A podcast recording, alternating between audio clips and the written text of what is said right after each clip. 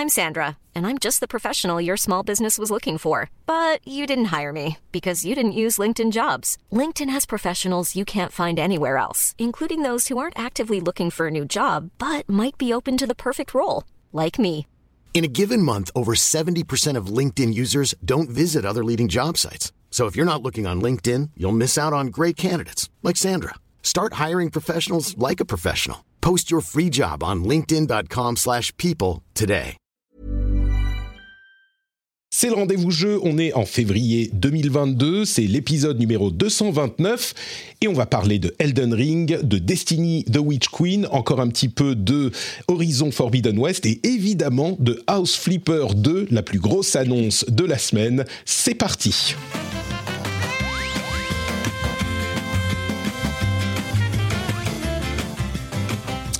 Et oui, House Flipper 2, la plus grosse annonce de la semaine. Évidemment, on va en parler puisque Trinity est là avec nous aujourd'hui pour l'épisode 229.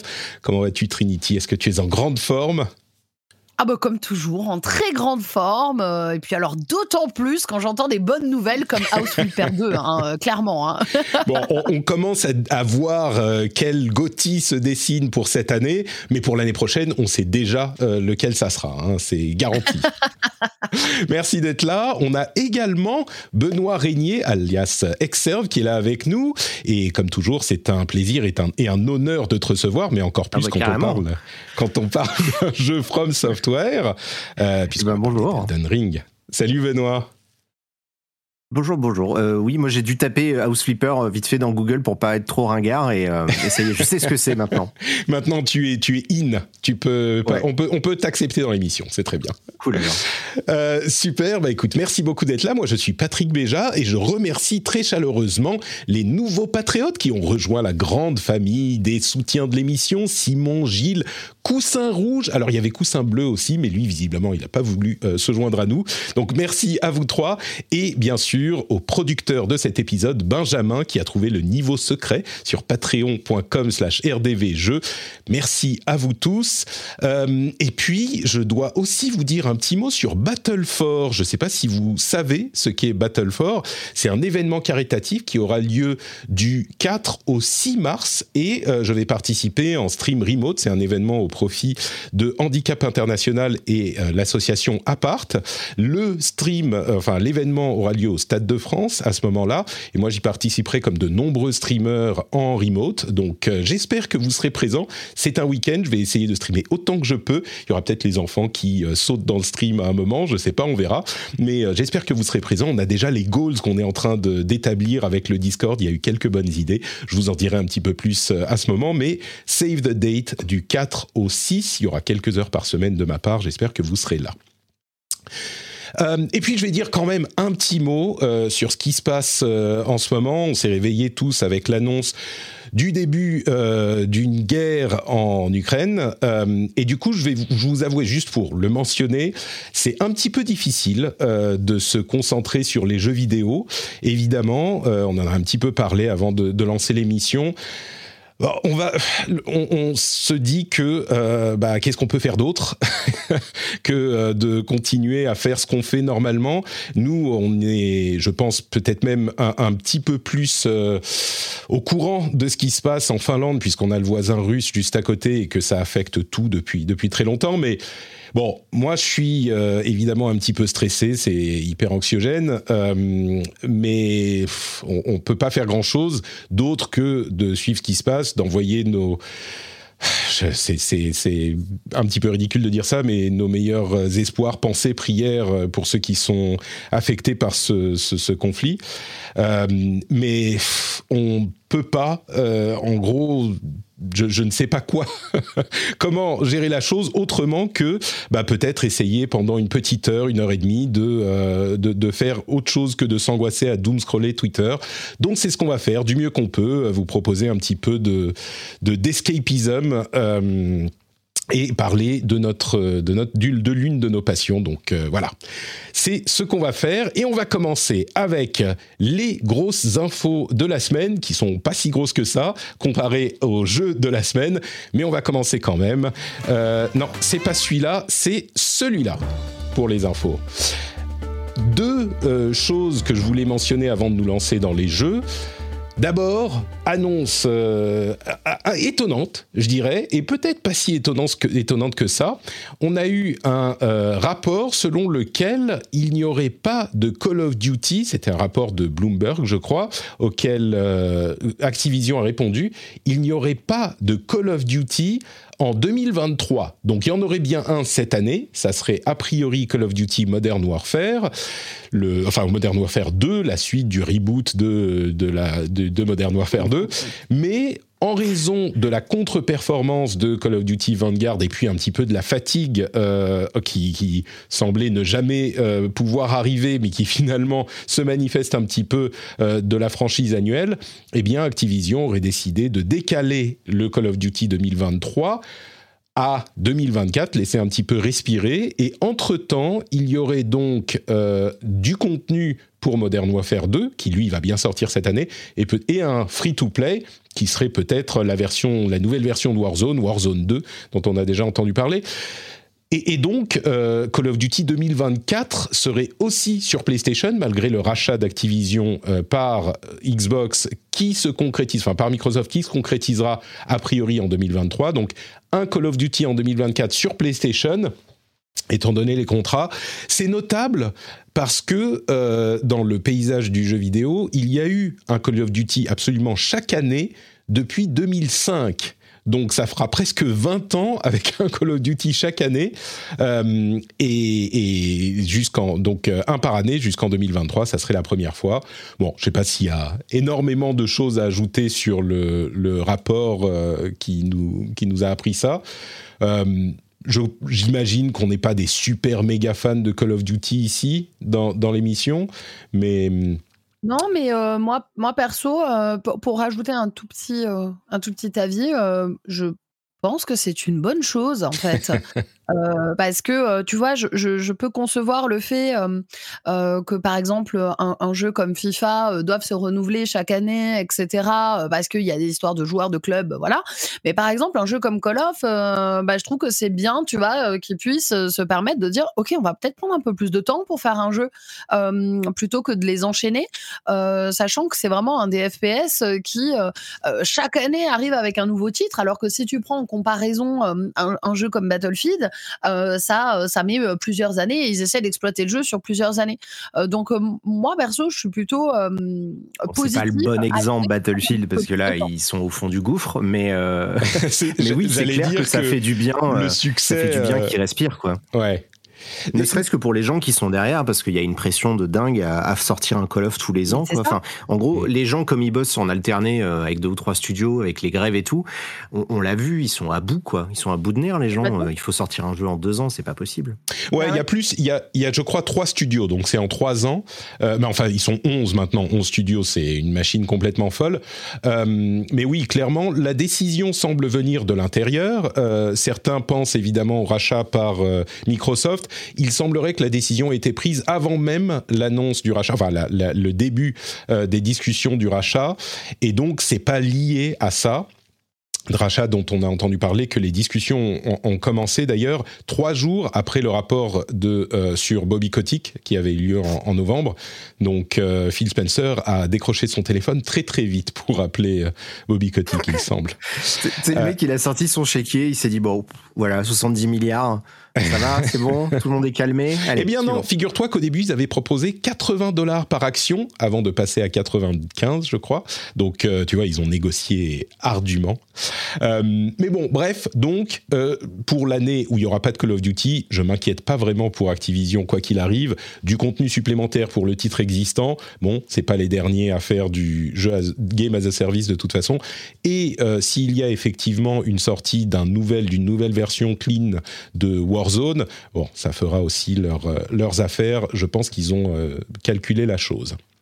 Ouais, de toute façon, on s'inquiète pas pour eux. Hein. Voilà. ils seront toujours aussi riches, hein, c'est pas le problème. Ça, je crois que euh, il n'y a aucune inquiétude à ce niveau, oui. Mais bon, ceci dit, euh, on peut noter que, euh, comme le disait Trinity, euh, ils ont un jeu par an, et c'est beaucoup comparé à des concurrents qui, eux, en sortent parfois un tous les 4-5 ans. un jeu par an qui sont des succès à chaque fois phénoménaux. Et je crois qu'on peut assez facilement être un petit peu critique de la cadence et euh, même critique des jeux même en disant oh il y en a un par an, il y en a un tous les ans, c'est toujours la même chose. Bon, il y a un petit peu de vrai là-dedans, mais il aurait aussi été assez facile, au-delà des questions de, de, rythme et de problèmes que ça pose pour les gens qui doivent sortir ces jeux. Je suis sûr que la pression est, conséquente. bah, les jeux ont tous été des succès et encore maintenant, c'est encore des succès. les studios, faut quand même pour des jeux, les auditeurs du rendez-vous jeu, je pense, ne sont pas les premiers clients de Call of Duty, encore que, on ne sait jamais. Euh, pour des jeux qui sortent chaque année, ils se vendent à chaque fois super bien. Et oui, il y a une partie d'automatisme, mais il y a plein de franchises qui ont été enterrées parce qu'elles sortaient trop souvent et elles n'ont pas réussi à maintenir le niveau, on va dire, d'intérêt des joueurs.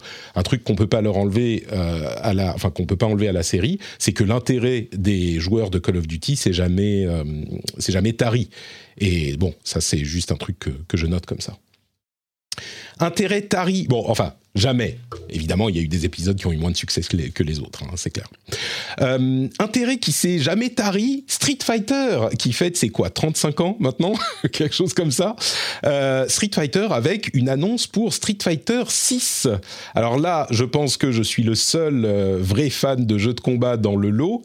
Parmi nous trois. Donc vous, vous avez vu le, torse bombé de Ryu dans cette annonce avec un petit peu d'indifférence, j'imagine. Non, même pas. Voilà, tellement bah, d'indifférence. Oui, non, non, moi, j'ai tout de suite pensé, j'ai tout de suite pensé à Outshot 2, tu vois. Donc j'ai sorti mon plus beau montage de, de, Topper Harley qui se met son bandeau rouge là sur les yeux. Un petit et, peu ça, et voilà. Ouais, bah, Street Fighter 6. Alors, certains disaient, mais cette annonce de Capcom, ça va pas être Street Fighter 6, c'est pas possible. Peut-être Resident Evil 4 remake, un truc comme ça. Et bon, euh, c'était Street Fighter 6. C'était pas non plus euh, la plus grosse annonce de l'histoire, puisque ils ont juste montré un petit trailer pour dire le jeu arrive. On vous donnera plus de nouvelles cet été. Donc, il y a vraiment pas grand chose, si ce n'est que, bah, on a euh, Ryu qui est là comme toujours, avec des proportions encore plus impressionnantes que dans les les, épisodes précédents. Euh, c'est un teaser en image de synthèse, donc on n'a vraiment aucune information sur le look du jeu, sur quoi que ce soit. Et on a euh, Luke, qui est le dernier personnage de Street Fighter V, qui après quoi 5 ans de vie est devenu un jeu euh, vraiment apprécié des fans, après un lancement un petit peu compliqué, en 2016 je crois. Euh, et donc, il, euh, il a juste été annoncé sans aucune euh, information. On a vu le logo quand même, dont certains se sont empressés de trouver un équivalent dans une banque de données Adobe. Ils ont dit Oh, Capcom a utilisé un logo à 80 dollars, quelle honte Évidemment, il y a tellement de choses créées partout dans le monde. Tu as un logo qui ressemble à un autre logo, c'est pas si surprenant que ça. Bon, le logo est très simple, je ne sais pas si je peux le trouver quelque part. Le logo est très simple, effectivement. Euh, je pense que la controverse euh, du truc est un peu ridicule. Moi, je trouve que ça résume bien, tu vois, l'annonce de Street Fighter. En fait, les gens, ils ont juste parlé du logo pendant trois jours. Tout le monde n'en a rien à foutre du jeu, c'est pareil. C'est pas on n'en a rien à foutre du jeu, c'est qu'ils nous ont donné aucune autre information bah, que le logo. Donc, euh, bon, à partir je, de peux, là, je peux t'assurer qu'il y a beaucoup de gens qui ont beaucoup à foutre ah bah de Street Fighter. Bien sûr, je sais qu'il y a des gens qui attendent. Hein. Ça, ça j'en doute pas. Et d'ailleurs, le logo, c'est un hexagone. Six côtés, Street Fighter 6. Tu vois, il y a de la logique interne quand même dedans. Moi, je trouve que c'est mhm. extrêmement intelligent. Bon, non, je le trouve pas super beau le logo, mais bon. Avec sa petite notification, tu sais, c'est SF, t'as six notifications sur le logo. Ah merde, faut que je check mon téléphone. Ouais, en plus, ça a fait penser, tu sais, on dirait la typo de Rainbow Six. Enfin, bon, un petit peu, ouais. Je trouve que, disons que le, logo est pas super heureux, mais effectivement, c'est le truc dont on a euh, à parler parce qu'on n'a aucune info sur le jeu lui-même. Euh, évidemment, euh, moi, je l'attends avec beaucoup d'impatience. Street Fighter, c'est vraiment la série de jeux de combat iconique et historique le changement de logo par rapport à la typo euh, ancienne qui commençait à dater un petit peu, hein, ce truc à la, à la, comment dire, à la, à la au pinceau, euh, c'était, il, date vraiment. Mais, mais oui, on attend énormément de ce jeu parce que le 5 s'est lancé euh, avec tellement de controverses et tellement de problèmes. On se dit, en plus, c'est plus tout à fait. Bon, d'une part, c'est plus le même producteur, et puis c'est même plus le même Capcom. Euh, c'est un Capcom qui a un petit peu comme euh, une grosse partie de l'industrie japonaise a vraiment su se trouver entre les Monster Hunter à succès phénoménaux, les Resident Evil qui marchent super bien. C'est une société qui a su se retrouver après une période de creux, et donc je suis très très curieux de savoir, enfin de voir ce qu'ils vont réussir à sortir avec un sixième. Un oui, pour ça, je, suis d'accord. C'est vrai que ça fait quelques années qu'ils font vraiment des gros jeux très cool, même visuellement, ils ont un super moteur. Enfin, tu sens qu'ils sont sur leur Mm. qui sont sur leur petit nuage quoi. En plus ils ont ils ont du pognon, à plus savoir quoi en faire avec Monster Hunter, donc euh, s'ils peuvent y mettre les moyens pour Street Fighter, ça peut être cool. Hein Faut voir. Ce qui est euh, d'ailleurs il y a un truc qui a été noté. Euh, on dit qu'on n'a rien à dire sur le trailer, mais en fait le il semblerait, je sais plus où j'ai vu ça, mais il semblerait que le trailer soit doublé avec du lip sync, enfin que les, les lèvres bougent sur le doublage anglais, alors que jusqu'à maintenant, c'était fait sur le doublage japonais. Et je crois que ça, c'est, euh, si on veut aller chercher un petit peu la petite bête, c'est notable aussi parce qu'ils ont réussi à trouver, euh, dans leur dernier jeu, un, vrai équilibre entre le, le, Japon et leur identité japonaise et le fait de réussir vraiment à plaire à un public plus large en Occident, ce qui est nécessaire quand on veut euh, rentabiliser des jeux qui coûtent de plus en plus cher. Et je me demande si dans ce contexte, euh, ils vont pas implémenter un truc qui marche très bien dans les jeux de combat euh, occidentaux, notamment les jeux de Neversoft, les Mortal Kombat, c'est-à-dire des expériences solo qui sont vraiment bien conçues et vraiment plaisantes en plus d'un compétitif euh, euh, bien ficelé. Donc, euh, bref, à voir. On en, on en saura plus cet été soit à l'Evo, soit à l'E3, enfin le Note 3, le 3 qui n'est pas le 3, on verra. Donc, bah écoutez, voilà pour les deux petites news. Hein. On va pas vous faire attendre plus longtemps. On va maintenant parler de nos jeux du moment avec une petite musique sympathique, les jeux du moment, et je crois qu'il n'y a pas de musique plus appropriée pour commencer à parler d'un des jeux euh, les plus... Euh, comment dire, heureux, sympathiques, drôles euh, qu'on aura cette année. Je veux bien sûr parler de Elden Ring. Et on a donc Exerve qui est là, grand spécialiste devant l'éternel des jeux From Software.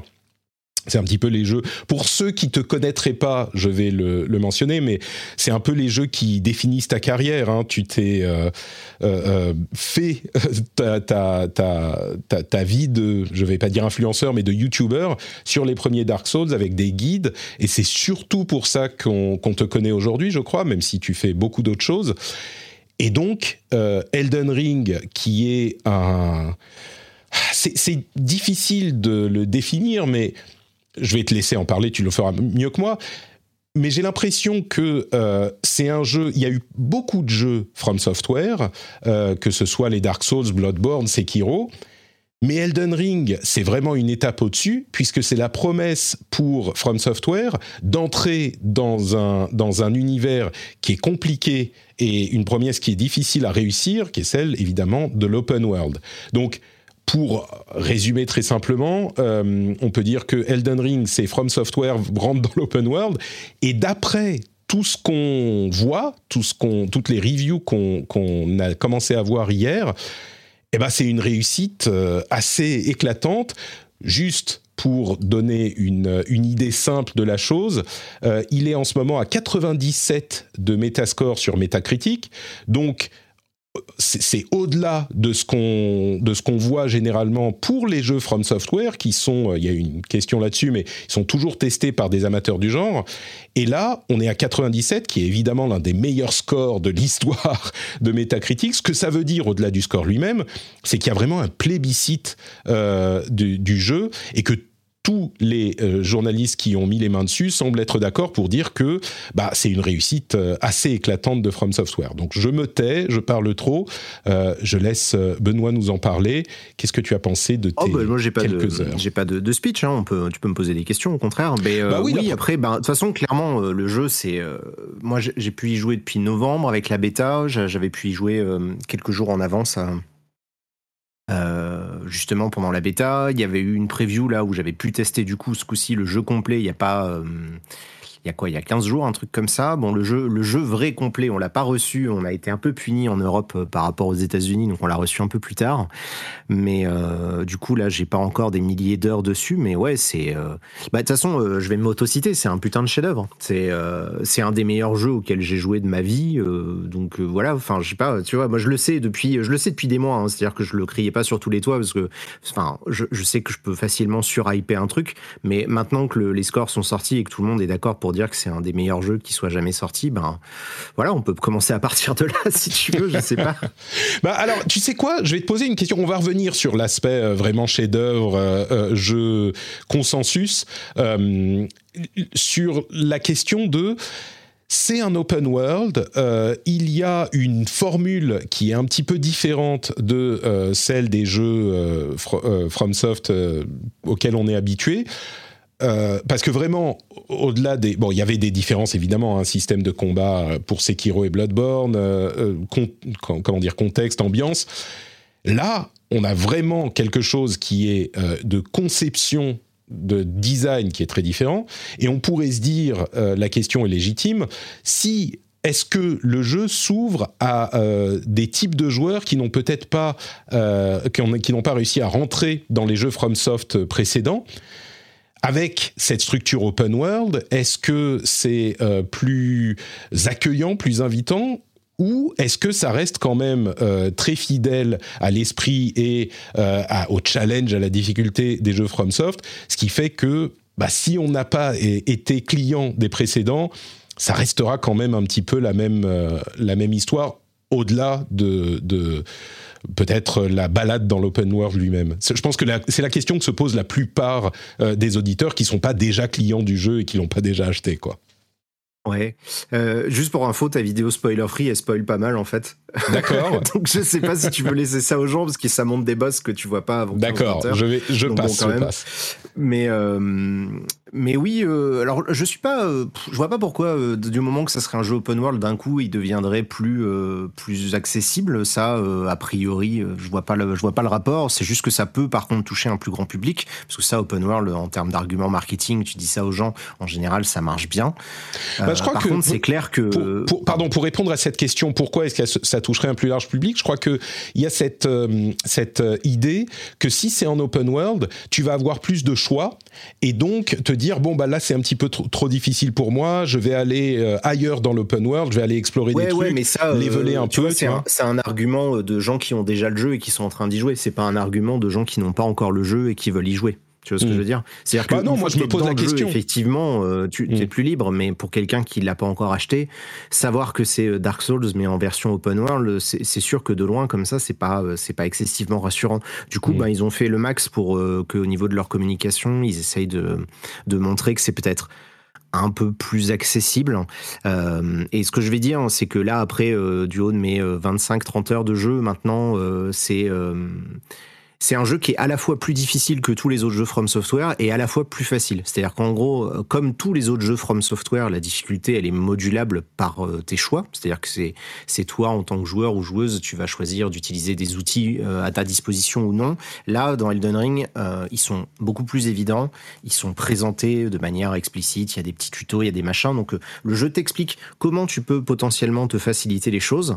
Et est-ce que tu peux donner bah, un exemple de, de, ça, de comment tu peux je finis. Et, euh, et si tu l'utilises pas, à l'inverse, du coup, bah, tu auras un challenge euh, beaucoup plus gros, quoi. Mm. Voilà. Et donc, euh, et donc bah, pour donner un exemple, là on l'avait vu dans la petite vidéo, le fait de pouvoir invoquer des, euh, des, enfin, des, des, monstres un peu euh, façon Pokémon, on va dire. Tu peux invoquer des monstres pendant un combat qui vont se battre pour toi. C'est des, c'est un objet que tu vas pouvoir améliorer pour qu'ils gagnent en dégâts au fur et à mesure de l'histoire, etc. Tu peux très bien choisir de ne jamais les utiliser et bah du coup rien que ça, ça va te, ça va te mettre un petit malus supplémentaire pendant les combats, par exemple. Ouais, si tu l'utilises pas. Et, et si est-ce que ça, pas. Euh, du peu que je sais de, euh, des Dark Souls, euh, il était quand même possible de faire des builds spécifiques qui sont un petit peu plus cheesés que, que d'autres. Tu peux quand même te leveler un petit peu et puis retourner à un boss pour avoir un petit peu moins de mal. C'est ce genre de choix que tu vas devoir faire pour peut-être t'imposer la difficulté ou est-ce que ça va plus loin? Ah ben non, ça va plus loin. C'est après, tu as plein d'autres outils. Euh, tu peux, tu peux te fabriquer pas mal d'objets. Tu as évidemment tout ce qui est invocation euh, d'autres joueurs. Si tu veux jouer en ligne, le mode en ligne, il fonctionne plutôt bien pour une fois, euh, ce qui est mieux que d'habitude. D'ailleurs, ils ont installé un, ils ont, ils ont résolu a priori leur problème là de piratage qu'il y avait l'autre fois. Et t'as plein après de petits outils. Je vais pas forcément rentrer dans tous les détails parce que c'est pas c'est pas si passionnant que ça. C'est juste que selon les choix que tu vas faire, bah, tu vas pouvoir te dire, bah, plutôt que d'utiliser euh, euh, cette arme-là, je vais peut-être utiliser une attaque euh, magique un peu plus puissante, qui m'a l'air un peu plus intéressante et qui effectivement fait plus de dégâts ou quoi que ce soit. Donc c'est vraiment, c'est toi qui choisis en fait, en fonction de ce que tu mm. veux faire avec ton perso, de, de moduler ta propre difficulté. Ce qui est intéressant en fait par rapport au précédent, c'est que peu importe le choix que tu vas faire, ils ont réussi à faire en sorte que en termes de, de sensation manette en main, c'est fun. C'est-à-dire que historiquement, jouer magie, tu vois, dans les Dark Souls, c'est très fort. Tu peux one-shot des ennemis, euh, euh, voir des boss euh, assez facilement, mais tu te fais chier. C'est-à-dire que tu appuies sur un mm. bouton, tu attends que l'animation se finisse. Là, ils ont essayé de rajouter un petit peu des nuances. Tu vas devoir gérer un peu plus les temps de charge de chaque sortilège, etc. Donc, tu as un vrai gameplay autour de ça. Et, et c'est vrai que c'est bah, pas mal, quoi. après, je pense que, enfin, je sais qu'il y a des gens qui vont dire qu'il est plus accessible. Moi, je le trouve plus difficile. Il y a des, il y a des, il y a des boss, ils sont infernaux, quoi. Ils mm. vont à une vitesse folle. Enfin, c'est euh, vraiment, il y a des endroits, ça rigole zéro, hein. Et, euh, et pourtant, euh, bah, tu vois, enfin, je veux dire, je roule sur les autres jeux sans problème, quoi. Donc, il faut, il faut pas croire que d'un coup, c'est devenu facile. C'est, ça, c'est le pire truc à se dire si vous aimez pas à la base, parce que vous risquez de tomber de très très haut. C'est un peu l'impression que j'ai eue. Il y a des boss par lesquels tu dois passer. C'est pas que genre ils sont perdus dans un coin. Tu dois y aller. Et là, euh, que ça soit facile ou difficile pour différents joueurs, bah c'est vraiment les mécaniques, l'esprit euh, Dark Souls. Et t'as pas le choix. C'est pas que tout à coup la nature du jeu change. C'est ça? Ah bah non, non, non, non. Surtout que voilà, c'est ça, ça reste toujours un jeu où tu gères ton endurance, tu gères ton placement, tu dois gérer tes timings d'attaque, tes, les fenêtres de, que l'adversaire te laisse pour pouvoir le taper. Et le truc, c'est que là, en termes d'animation, ils ont encore fait quelques progrès par rapport à Sekiro, qui était déjà très impressionnant. Et, euh, et du coup, bah, les ennemis, ils se, enfin, tu vois, ils, ils, abusent aussi de nos, de nos habitudes, c'est-à-dire qu'ils ils se jouent de nos réflexes de joueurs de Souls pour nous prendre à revers, etc. Donc, euh, c'est pas, c'est pas garanti. C'est pas, tu vois, même là, euh, même avec toute l'expérience qu'on peut avoir, il y a des petites subtilités dans, les, dans la façon de gérer les combos, les choses comme ça, qui font que même quand on a l'habitude, ben, on doit quand même réapprendre un petit peu le jeu. quoi. D'accord. Donc ça, ça renouvelle l'expérience pour les gens qui ont l'habitude. J'imagine que pour ceux qui n'ont pas l'habitude, ben, ça reste une, un moment où il va falloir, euh, il va falloir s'y mettre euh, sérieusement. Quoi.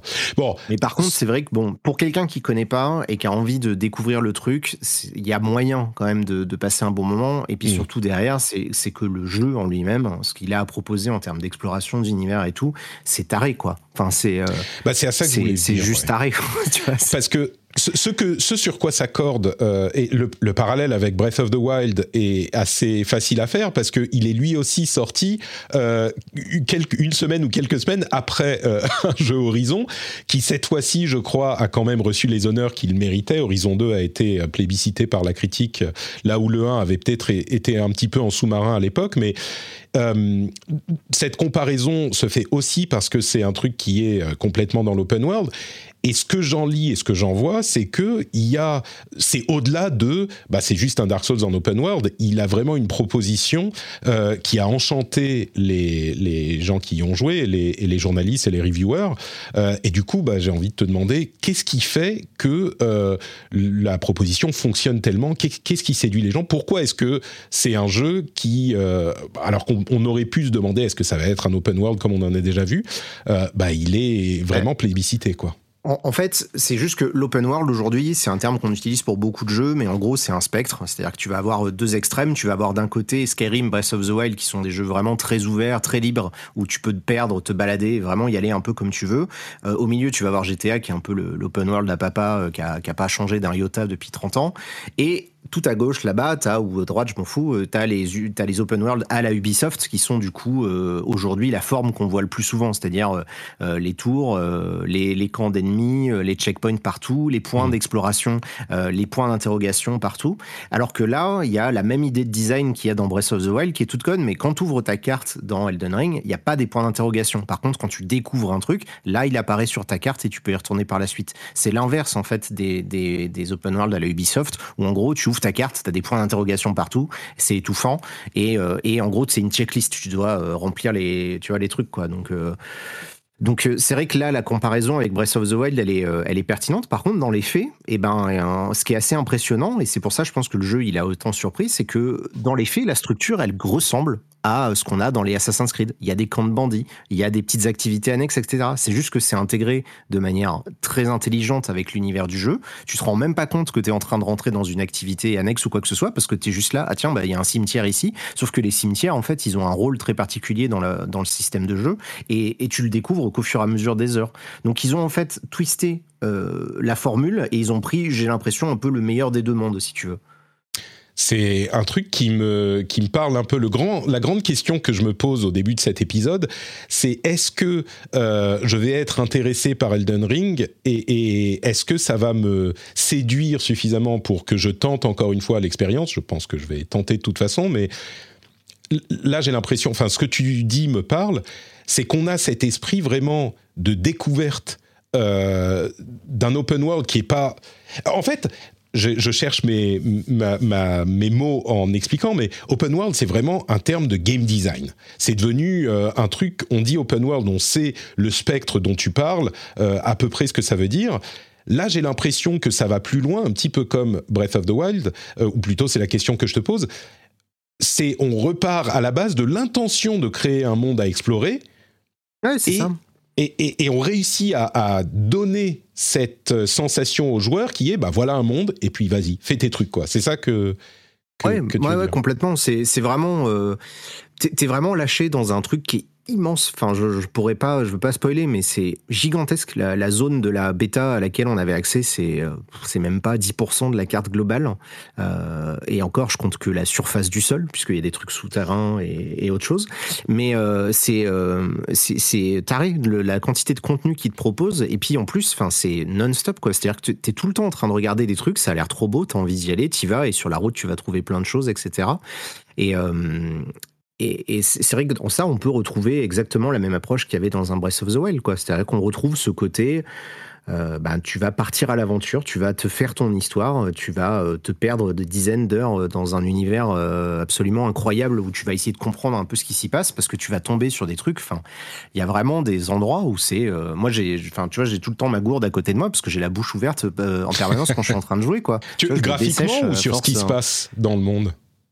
Non, sur ce que je vois, tu vois, sur ce que je vois, sur les idées qu'ils ont eues, sur ce qu'ils arrivent à mettre en place en termes de mise en scène, en termes d'environnement. Euh, c'est c'est taré. C'est on n'a jamais vu ça. C'est tu vois, je veux dire demain, tu vois, les gens qui font du jeu de rôle papier. Moi, c'est ce que je disais avec un pote qui qui est, qui est rôliste. Euh, tu joues à Elden Ring, tu, tu, fais des jeux de rôle pour quatre générations à venir. Il y a mm. tellement d'idées au mètre carré, c'est taré quoi. C'est un mélange du Seigneur des Anneaux, un mélange euh, de Warhammer. Il y a des trucs, il y a un mélange évidemment de Cthulhu. On retrouve bien sûr les classiques. Enfin, il y a beaucoup de dark fantasy à la Conan, etc. Enfin, c'est un mélange de tellement de trucs. Le tout en plus est ultra cohérent parce qu'ils arrivent à garder un, un, niveau visuel qui est incroyable. Et le genre là de décor qu'on voit, euh, ça c'est la deuxième zone du jeu. le screenshot, c'est juste la deuxième zone du jeu. Mm. Ce que tu C'est le lac, voilà, c'est la zone du lac. Il en reste, je sais pas combien encore à découvrir. C'est. Tu dis, on n'a jamais vu ça. Euh, j'aimerais qu'on, comment dire, qu'on se focus sur ce, euh, cet aspect parce que c'est un truc qu'on a entendu euh, de, plein de journalistes on n'a jamais vu ça parce que c'est, euh, comme on disait, graphiquement des choses euh, surprenantes, des idées intéressantes. Dans l'histoire, dans les, le type d'activité qu'on va faire, qu'est-ce qui est vraiment des, qu'est-ce que tu y as trouvé que tu n'avais pas trouvé ailleurs dans, le jeu vidéo? Ouais, dans le, rien que dans les choix d'environnement déjà, ça clairement. Euh, alors c'est vrai que de loin tu te dis bon bah il y a des montagnes et des châteaux, mais c'est juste que déjà ils ont une gueule, il y a un sentiment, il y a une notion aussi d'échelle. Tu vois, c'est vrai qu'on se rend pas compte, mais c'est tellement immense. Quand tu vois que tu vas d'un endroit et que tu dis tiens je vais monter en haut de cette tour et ça va te prendre un temps fou et que tu arrives enfin en haut et que tu vas découvrir des tonnes de choses, tu as vraiment comme ça cette sensation d'être en train d'avoir euh, de vivre une énorme aventure quoi. Donc euh, et, et je vois Cassim qui demande euh, si je peux donner des exemples précis. Ben non parce que justement j'ai pas envie de vous spoiler des trucs. Tout ce que je peux vous dire c'est que personne ne ment. C'est incroyable, vraiment. C'est ça n'arrête pas. Et encore une fois, j'ai fait à peine un tiers du jeu la narration dans les jeux euh, de ce que j'ai essayé, c'est assez léger, c'est des petites touches, c'est des situations que tu vas comprendre au fur et à mesure. Est-ce que c'est le même type de narration ou est-ce que parce que tu explores un monde où il s'est passé des choses, tu en... Enfin, je sais pas, j'ai l'impression que dans un monde ouvert, peut-être qu'on en aurait un petit peu plus directement de la narration. Ça se passe comment à ce niveau? Non, c'est toujours la même chose. C'est euh, d'ailleurs un des bons conseils. Je voyais euh, Jason Schreier là qui disait ça hier, et moi je le, je le dis aussi dans, dans, ma vidéo là qui sort tout à l'heure. Euh, prenez un calepin, achetez-vous un carnet de notes, prenez des notes parce que le jeu il en a rien à foutre de ce que vous avez retenu ou pas. Il n'y a pas de carnet de quêtes, il n'y a pas de machin, et pourtant des quêtes on en récupère tout le temps, mais on s'en rend pas compte parce que ben c'est intégré de manière voilà, c'est intégré de manière intelligente au jeu. Et, mais comment c'est intégré du coup s'il n'y a pas de carnet de quêtes? Comment on fait pour ce, tu vois, si tu ben, récupères Il y a quelqu'un qui dit d'aller faire un truc, si tu vas le faire, ou t'oublies, mais tu fais Ah d'accord, ok, d'accord. Hmm. Tu peux y aller, tu peux pas y aller. Euh, ça, mais il va pas, tu vas pas, et tu reviens vers lui après pour dire ça y est, euh, j'ai euh, attrapé le, la lanterne qui était là-bas et file-moi trois pièces d'or, tu vois. C'est, je, je... Ouais. Bah, il n'y a pas mais une si seule tu... quête qui est aussi naze que ça, mais ouais. après, mais si tu, oui, si oui, il y en a pas, certains, bah, il va pas t'appeler, quoi. Il ça pas dépend. Enfin, Mm. encore une fois, je peux pas donner des exemples précis parce que ben c'est un univers Souls, donc il y a jamais un moment où quelqu'un va te dire va faire ça et tu vas le faire et voilà ça se passe bien. Non, Mm. ça se passe jamais comme ça. D'accord. Il n'y a jamais un moment où ça va se passer comme ça. Quand tu vas revenir, euh, bah, tiens, si je peux vous donner un exemple d'une quête qui est vraiment quasiment au tout début. Tu as une nana qui est en train de fuir un château qui te demande d'aller euh, éventuellement euh, essayer de voir si tu peux sauver son père parce qu'il y a une attaque de démons dans le château. Tu vas dans le château, tu arrives à trouver le père, tu lui dis que sa fille est en vie, donc tu essayes de le raccompagner, machin, et pas de bol, sa fille, elle est morte sur le chemin du retour, tu vois. Donc, au final, toi, t'as fait ta quête, mais t'as vécu un truc. T'as pas, Ouais. euh, t'as pas un petit truc qui te dit ding, et bravo, tu as fait une quête, voici 5 points d'expérience. Ouais, ouais, ouais. Et, et- mais il y a de l'expérience comme comme dans les Dark Souls. Il y a tout, des objets, il y a des, euh, tu vois, Ouais. au niveau Ah bah gameplay. ouais, bien sûr. Ouais. Ça, ça change rien. Hmm, D'accord. Ça, ça change pas. C'est juste que tout est intégré de manière euh, complètement. t'as- l'impression d'arriver dans un monde, tu ne connais pas ses règles, tu ne connais pas les, enjeux qu'il y a derrière. Il y en a plein. Il y a plein de factions, il y a plein de pouvoirs euh, qui s'opposent. Et toi, au début, tu sais pas du tout trop pourquoi tu es là. Par contre, en termes de narration aussi, ils ont fait des efforts. C'est-à-dire que bah, tu as beaucoup plus de cinématiques, tu as beaucoup plus de Ah, moments qui sont vraiment expliqués. Euh, rien que les cinématiques de- d'intro des, des boss principaux, elles sont à tomber par terre. Euh, t'as as des personnages en fait. As un- au bout d'un moment, quand tu arrives justement dans la zone là qu'on voit dans le screenshot, en gros, quand tu as fini la première zone du jeu, euh, tu vas arriver à la zone de la table ronde, puisque du coup il y a une zone de la table ronde, ce qui est une sorte de hub où il va y avoir quelques PNJ. Tu vas pouvoir réparer tes objets. Il y a pas mal de petites quêtes, des trucs à faire à l'intérieur. Euh, et du coup, ça c'est un endroit dans lequel tu vas pouvoir revenir régulièrement. Et c'est là où il y a certains personnages qui t'expliquent un peu plus tes objectifs. Mais par contre, quand, Mm. quand ils te les ont donnés, si tu les as pas notés et que tu sais plus ce qu'il faut faire, eh ben démerde-toi. Ouais. J'imagine que c'est un, un aspect qui va être euh, un peu controversé comme les armes qui se cassent dans, euh, dans, dans Zelda. Ça me surprendrait pas que. Les que armes se certains- cassent pas dans celui-là. Non, C'est un, ça un truc qu'ils ont changé. Euh, Il y a plus de durabilité de tes armes, par Mm. exemple. C'est-à-dire que tu peux avoir une arme, tu peux la porter à l'infini, il Ouais. y a pas de problème. D'accord. Il y, a, il y a plein de petites subtilités pour les gens qui connaissent beaucoup les jeux. Euh, Tu vois, il y a un truc que j'aime beaucoup euh, pour vous donner un autre exemple de comment ils twistent un peu l'open world. Euh, tu sais, il y a toujours des collectibles dans les dans les open world. T'as des merdes à ramasser partout, euh, des, des audiologues, Ouais. des machins, des conneries. Eux, en fait, ils font popper de manière un peu random des petits crânes au sol que tu vois, euh, mais qui sont intégrés dans le décor. Et en fait, si tu leur marches dessus sur le cheval, ça va te gagner un tout petit peu d'XP. C'est des petites conneries, tu vois, mais ça te fait une petite pulsation de- de- d'endorphine quand tu es en train de te balader. Et Mm. t'as pas un menu qui te dit vous avez trouvé euh, 50 Korogu sur les 650 Korogu euh, qu'il faut trouver, tu vois. Donc euh, tout Ouais. est intégré comme ça de manière vraiment euh, fine en fait. T'as pas de Euh, que- question intéressante de la, de la chatroom. Euh, la, la difficulté, enfin les niveaux des ennemis, c'est par zone ou il y a du scaling ou euh, c'est. Ah non, non, non, c'est par zone. hein. Tu peux très bien. D'ailleurs, le, le jeu volontairement, il y, a des, il y, a des- il y a des trucs un peu piégeux qui peuvent te téléporter à une autre zone sans que tu t'en rendes compte. D'accord. Et, et tu peux te retrouver dans un endroit où t'as rien à foutre. Mais vraiment, de toute façon, tu t'en rends compte tout de suite. hein. Tu Ouais. te prends des one-shots de partout hein, dans, dans Elden. Ring. Là, Euh, tout à l'heure, je me suis baladé euh, aux- juste aux alentours d'une grosse forteresse. J'ai cherché à rentrer. Je me suis pris un machin euh, qui était euh, dix fois plus gros qu'un tronc d'arbre dans la tronche. J'ai pas compris d'où ça venait. Euh, et, euh, et a priori, on m'a dit que c'était pas le bienvenu, quoi. Ouais. Bon, du coup, j'ai une question. Ça me donne envie quand même tout ça avec les histoires d'open world. Est-ce que euh, c'est très concret, hein, mais pour passer d'une zone à l'autre, genre pour passer la première zone, est-ce que le passage c'est genre bah il y a un gros boss et puis là euh, faut que tu le battes, t'as pas le choix? Ou euh, Non, non, que tu peux y aller. euh, tu peux y aller. Enfin, non, non, il y a des, il y a des passages. Il y a plein de façons de faire. Au contraire, c'est même assez impressionnant le, le nombre de passages qu'il peut y avoir d'une zone à une autre. Bah, Comme d'hab, en fait. De toute façon, tu sais, je veux dire, le level design qu'ils sont capables de te faire dans un donjon, on sait à quel point ils Mhm. sont forts pour faire des niveaux intriqués. Bah, tu prends ça, tu le grossis sur l'échelle d'un monde entier, Et voilà. Mais en fait, la, question que j'essaye de, poser, c'est est-ce que on peut explorer une grosse partie du monde, peut-être pas tout, mais sans euh, être confronté à ces gros boss où euh, bah là, c'est les choses sérieuses? Bah, tu, tu, vas devoir zigzaguer entre des ennemis, ça c'est mhm. clair. Mais là, euh, moi je l'ai fait justement pour avoir, pour me donner une idée définitive de quelle est la taille de cette putain de carte. Et euh, j'ai passé 6 heures à juste euh, me balader entre des ennemis et essayer de trouver des chemins et de comprendre ce que je pouvais faire. Parce que ben, les ennemis, ils vont pas te laisser passer, en te, tu vois, ils vont pas te dire bonjour, allez-y monsieur, c'est par ici. Ils vont t'embêter, mais il y a, y a finalement assez peu de goulots d'étranglement obligatoires et, euh, et, tu peux vraiment énormément te balader avant d'avoir le sentiment qu'il y a un truc. Et en fait, il y a un endroit où vraiment le jeu il te dit ici, tant que vous n'avez pas ça, vous pouvez pas y aller. Hmm. Des fois, il y a des endroits comme ça, mais je veux dire, dans les endroits importants, en gros, il te dit, bon, là, tant que t'as pas fait tous les objectifs principaux, c'est pas la peine, tu peux pas y aller. Donc, en gros, ça veut dire c'est la zone de fin. Mais avant d'arriver à cette zone-là, euh, ça m'a pris. D'ailleurs, je l'ai pas encore vue, mais je sais que ou à peu près où elle est, euh, ça va me prendre encore pas mal de temps, rien qu'à me balader, quoi. Ouais, on parle de, très nombreuses dizaines d'heures pour. Euh, enfin, il y a des gens qui ont joué 50, 60. Au, bas mot, je pense que ouais, 50, 60 heures, je devrais le finir. Et mm. encore, j'ai l'habitude. et tu peux doubler ça easy si tu veux tout faire. Et évidemment, après, s'il y a toutes les subtilités qu'il peut y avoir de quêtes, de machin, des factions, enfin voilà quoi. Bon, on pourrait en parler des heures. Euh, le, truc qui reste, on n'en a même pas parlé, mais parce que je crois que c'est euh, une, évidence, le gameplay en lui-même, la base, c'est ce qu'on connaît dans les euh, jeux FromSoft, visiblement, je crois, une base vraiment Dark Souls plus que les autres. Euh, il y a des choses qui changent. Tu parlais des familiers, il y a des sortilèges, enfin, il y a, y a, plein de choses. Mais la base, euh, tu rencontres un ennemi au hasard, c'est Dark Souls. Dark Souls 3, d'accord. la base, c'est pour les gens qui ont joué à Dark Souls 3, c'est globalement la même. Hein. On retrouve les mêmes idées. Euh, on a ce système de de ce qu'ils appellent les weapon arts. C'est une capacité spéciale de chaque arme que tu peux déclencher contre un peu de points de magie. Là, euh, c'est un peu différent parce que tu peux les intervertir d'une arme à une autre. Donc c'est, euh, ça rend le système encore plus intéressant. C'est pas du tout limité. Euh, c'est ce qu'ils appellent les cendres de guerre. Et ça fait partie de ces outils justement que tu peux utiliser pour te faciliter un peu la vie.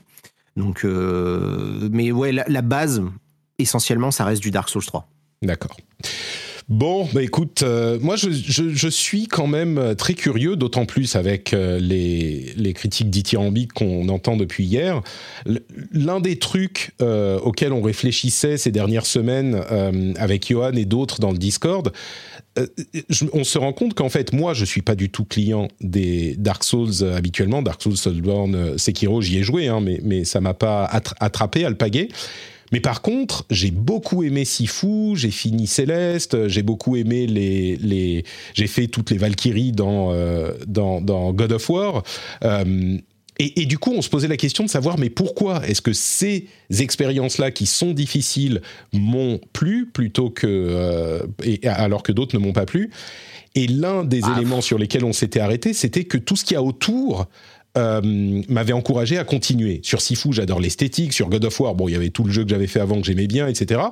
Et du coup, ma grande question maintenant, et je pense que je vais prendre Elden Ring, pour le boulot et aussi pour, pour me rendre compte par moi-même, c'est est-ce que tout cet univers qui a l'air euh, euh, réussi et captivant et, dans lequel on peut se perdre, est-ce que ça va m'amener à vouloir faire les, les boss là où d'autres euh, jeux de From ne m'ont pas, ne m'ont pas séduit Parce que je me suis rendu compte en fait récemment que c'est pas cette question de difficulté d'apprentissage de pattern, tout ça qui est vraiment le, frein, c'est que j'ai pas fou, c'est plus difficile qu'un Dark Souls. Hein. Mais c'est ce que fou, ça demande, ça demande des réflexes. Hein. Euh, mais ça te demande des réflexes assez vénères. Hein, donc, euh, Après, bah t'aimes bien les jeux de combat en plus. Donc, de toute façon, Sifu, c'est quasiment un jeu de combat. Ouais, bah non, mais c'est ça. Il y a, y a, toute une esthétique. On parle dans la chatroom de Death aussi, qui sur la fin commence à être, bah, il faut reconnaître les patterns. Enfin, c'est un truc euh, classique. Bref. Mm-hmm.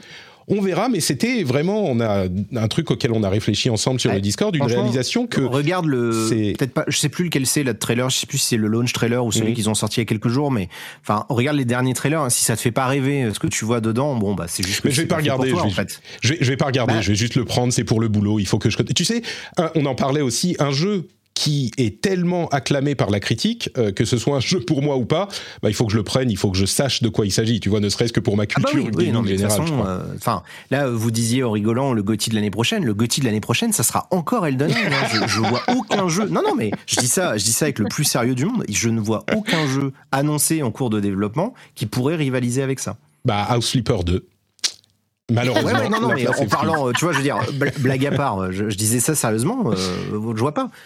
Oui, il faut. même un Breath of the Wild, tu vois, bon, ça sera Breath of the Wild 2, ils vont pas réussir à retwister la formule. C'est possible, c'est possible. Mm-hmm. Mais enfin, il faut aussi euh, mentionner un truc qui a été mentionné dans les, dans les discussions autour des critiques.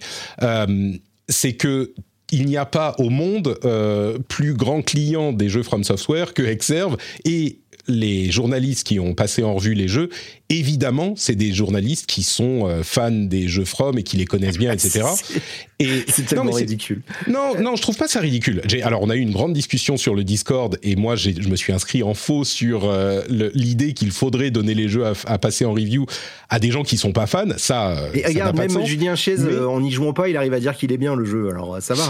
Non, mais c'est, ah, c'est si tu me laisses finir, le truc, c'est que évidemment que quand on est client de ce type de jeu, euh, bah, un jeu va, va être plus. Enfin, on va, on va être plus sensible à ce qu'il a à proposer, c'est évident.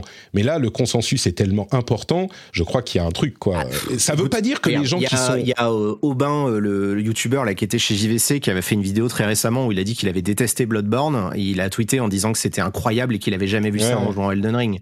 Euh, bah, Julien Chiez, qui est euh, mondialement connu pour ne pas jouer au jeu dont il parle, il a quand même trouvé ça bien. Donc, je veux dire, en fait, c'est pas parce qu'on est fan, c'est fan parce que c'est bien. C'est bah, Dark Souls, c'est le jeu qui a défini les années 2010 du jeu vidéo. Il n'y a, pas d'autre jeu. J'ai dit un truc méchant sur Dark Souls, j'aurais pas dû, j'ai provoqué la. Ce que je, oh, ce que je dis, ce que je dis, Benoît, ce que je dis, Benoît, c'est que évidemment les gens qui sont. Non, mais évidemment les gens qui sont à la base des fans de Dark Souls euh, et des jeux From en général, on peut imaginer qu'ils seront plus prompts à être séduits par la proposition. tu vois, et comment ils sont devenus fans? Ils sont devenus fans parce qu'ils ont adhéré à l'histoire, parce qu'ils aiment le truc. Je veux dire, évidemment que tu donnes pas. Moi, tu me fais tester FIFA demain, je vais pas t'apporter un truc intéressant. C'est exactement ce que je veux dire. C'est évident que les gens dont c'est le métier, ben, tu les fais jouer à ça. Mais moi, j'aime un tas d'autres jeux. Je ne joue pas qu'aux jeux From Software. Et c'est pas, euh, c'est pas parce que c'est que des gens qui aiment les jeux que le jeu il est bien noté. C'est exactement ce que je suis en train de dire. Mais il n'empêche, enfin, tous les jeux euh, FromSoft, comme on le disait encore sur le Discord, euh, généralement, ils sont notés euh, par des gens qui sont fans des trucs et on n'a jamais eu de 97 général. Donc, clairement, il y a un truc. Mais il n'empêche, pour des gens qui euh, sont pas clients de ce genre de jeu en général, et c'était de ça qu'on discutait, bah évidemment, si à la base vous n'êtes pas fan de jeux de voiture, euh, va pas, il y a, peu de chances que vous soyez tout à coup séduit par euh, Forza Horizon 5, même si c'est l'un des meilleurs jeux de voiture de l'histoire. Donc, à, voir, ah, à mon avis, il y, a une deuxième euh, vague de, d'expérience qui va arriver maintenant que le jeu va être dans toutes les mains. Et ce qui sera intéressant, ça, ça sera de, savoir si effectivement cette impression de, de jeu vraiment exceptionnel va parler même aux gens qui ne sont pas euh, intéressés à la base, ou euh, si ça va être un peu moins impactant pour ces gens-là. Et là, je crois qu'il y a une, une vraie question. Euh, c'est un truc. Oui, écoute, pose-la la question si tu veux. Moi, j'ai déjà la réponse, donc après, vas-y, pose-la. Bah, on va voir, on va voir. Moi, je, moi, je n'attends qu'une chose, c'est d'être séduit par, par Tu vas lundi, tu vas dans 100% des studios au monde, bon, sauf en Ukraine, malheureusement, les pauvres, mais tu, tu vas dans 100% des studios au monde, les gens, ils vont parler de ça. Dans les 4-5 prochaines années, tu vas pas pouvoir faire une discussion avec des développeurs de jeux sans qu'on te parle d'Elden Ring à un moment donné. Ça a fait pareil avec Dark Souls, ça a fait pareil avec Breath of the Wild, ça a fait pareil avec un The Last of Us. Tu vois, c'est des jeux comme ça qui marquent profondément euh, les gens qui font les jeux et du coup, forcément, bah, ça va se diffuser pendant des années, quoi. On parlait dans, de, de, cinéma et on disait, euh, dans, enfin, dans tous les médias, il y a des jeux comme ça qui sont marquants pour l'industrie euh, ou le média dans lequel ils évoluent. Et c'est des choses que les, connaisseurs apprécient, mais que le grand, auxquelles le grand public adhère pas forcément. Moi, je parlais de la nouvelle vague, par exemple. Je suis, je suis complètement hermétique à la nouvelle vague, mais il est indéniable que euh, la nouvelle vague a été une influence massive sur l'histoire du cinéma. Mais ça ne veut pas dire que c'est des, des, des, comment dire, pas des titres, enfin des éléments qui vont plaire à tout le monde. Euh, et je crois que un truc comme Breath of the Wild a vraiment fait consensus, y compris dans le public. Et il reste encore à voir si Elden Ring euh, fera date dans le public général, au-delà euh, des clients de FromSoft habituels, ou pas. Ça sent très bon, mais ce que disaient les gens, qui est, bah, étant donné que à ce stade, il y a que des gens qui sont déjà réceptifs à ce type d'univers et à ce type de gameplay, forcément, ils ont aimé. La question, est-ce que les gens qui sont à la base pas réceptifs à ça vont être conquis aussi ou pas? Et cette question, je crois qu'elle est vraiment pas, euh, tu vois, à balayer. C'est pas, enfin, c'est pas un truc qui est, qui Je suis pas en train de dire, il aurait fallu que toutes les rédactions donnent le jeu à tester à des gens qui sont pas fans. Au contraire, j'ai défendu l'idée inverse dans le. C'est évident qu'on va donner le jeu à tester à des gens qui sont, qui sont fans. Et je suis désolé si les gens, il y en a sur le chat, ils me connaissent pas. Ça, ça, ça monte toujours dans les tours ici, mais c'est juste que Attends, j'essaie de trouver les mots pour dire ça de manière diplomate. Euh, des gens qui ne sont pas du tout réceptifs à ces jeux-là, à un moment donné, on s'en fout. Ils ont autre chose à faire. Ils ont d'autres jeux qui sont pour eux. Enfin, tu vois. Non, mais le but du jeu, le but d'Elden Ring, c'est pas de devenir universellement reconnu comme étant le meilleur jeu de la terre. Tu vois ce que je veux dire Mais c'est pas la question. C'est pas la question. Tu le prends, tu, le prends comme, euh, j'ai l'impression, comme une attaque en disant, mais moi, ce, que je, pose, jamais, jamais, comme des, comme des caresses, comme des bisous. Euh, non, mais, mais je pense vraiment que le fait de se demander, bah, j'ai pas été client des jeux FromSoft jusqu'à maintenant. Ce jeu a l'air d'avoir une proposition différente, un petit peu différente. Je suis curieux de savoir si je serai client de celui-là bah, c'est une question qui est parfaitement légitime. Non, mais ça, ça c'est une question. Ça, on est d'accord. Tu vois, c'est une question pour toi, mais à ton échelle. Mais est-ce que ça veut dire que le jeu serait moins bon mais parce que pas n'arrive pas à convaincre les Non, mais laisse-moi finir une phrase. Si, est-ce que ça voudrait dire que le jeu est moins bon parce que des gens comme toi qui n'aiment pas ça d'habitude, bah ils aiment toujours pas? Non, ça changerait pas les qualités euh, intrinsèques du jeu. Tu vois, moi bah, j'aime pas FIFA, j'aime pas Gran Turismo ou Forza, et je sais que bah voilà, c'est des grands jeux. C'est juste que moi je m'en fous, tu vois. Mais, Mais du coup, à aucun je vois moment pas l'intérêt de se poser la question. Mais parce qu'il y a des gens qui voudraient savoir si le jeu est pour eux ou pas. Ah, c'est une question. on a déjà répondu, mais on y a déjà répondu tout à l'heure. Je t'ai dit, tu le jeu est plus difficile que d'habitude et il est un peu plus accessible certes, mais ça reste Dark Souls. Il y a pas de, ça n'a pas changé fondamentalement ah. hein, dans l'esprit. C'est ce que je disais euh, là encore dans nos discussions. Euh, j'ai l'impression que les que, que les journalistes répondent à cette question effectivement et disent bah ouais les gars mais euh, c'est c'est dans l'esprit Dark Souls quoi. Il est hyper exigeant, ah il est difficile donc on a la réponse. C'est un truc que j'essaye de dire depuis mm. l'autre jour, c'est que justement au contraire, il y en a ils disent non non ça y est c'est accessible et tout, mais pas du tout, pas mm. du tout. Justement non, moi je préfère vous dire si vous aimiez pas avant, ben économisez des sous quoi. Ouais. Bah, écoute la réponse. Et Trinity, est-ce que tu vas économiser des sous Est-ce que tu vas Alors moi, ah non, toi, as un event tout à l'heure, donc. Euh. Parce que le viewer me demandait mon avis. Euh, moi personnellement, je suis, euh, je suis, je suis très très fan hein, de tout ce qui est From Software, même si ces dernières années, j'ai de plus en plus de mal à m'arracher les cheveux un par un sur les jeux parce que je pense que c'est l'âge qui fait que j'ai beaucoup moins le, temps et l'énergie de, de, rester longtemps. Mais là, en fait, honnêtement, je suis hyper impatiente. J'avais eu l'occasion de tester de tester moi juste la, la bêta, je crois, qui avait été ouverte, etc., où on avait accès à une petite partie euh, euh, de la carte.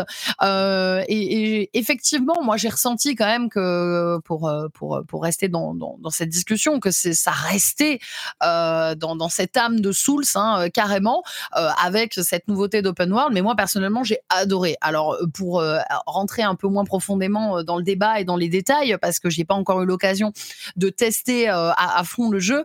Euh, euh, je trouve que l'univers, euh, en tout cas de ce que j'en ai vu, était très beau. Euh, j'ai beaucoup aimé le côté open, open world. J'ai été séduite par le, le, peu de boss que j'ai pu croiser.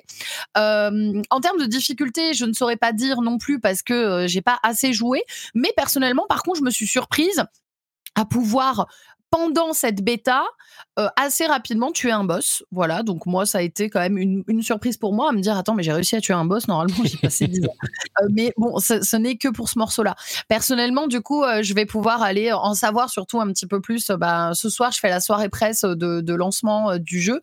Et, et, demain, je vais pouvoir attaquer tout ça. Mais moi, c'est le genre d'univers qui me parle beaucoup.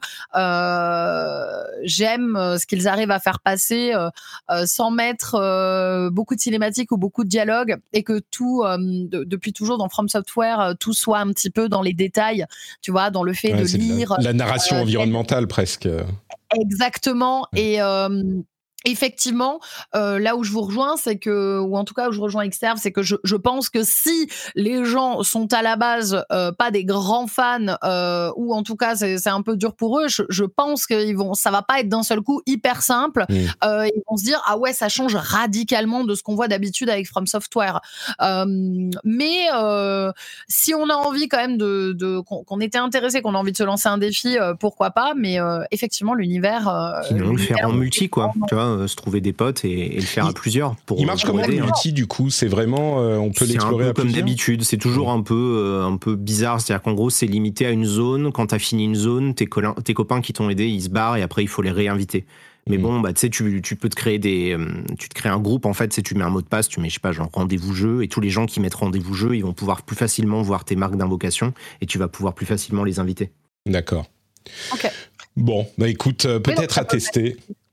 Ouais, ça peut faciliter. Euh, moi, je me rappelle qu'à l'époque, euh, euh, j'avais fait Bloodborne et ça faisait très très très très très longtemps que j'avais pas joué à, un, style un peu Souls comme ça.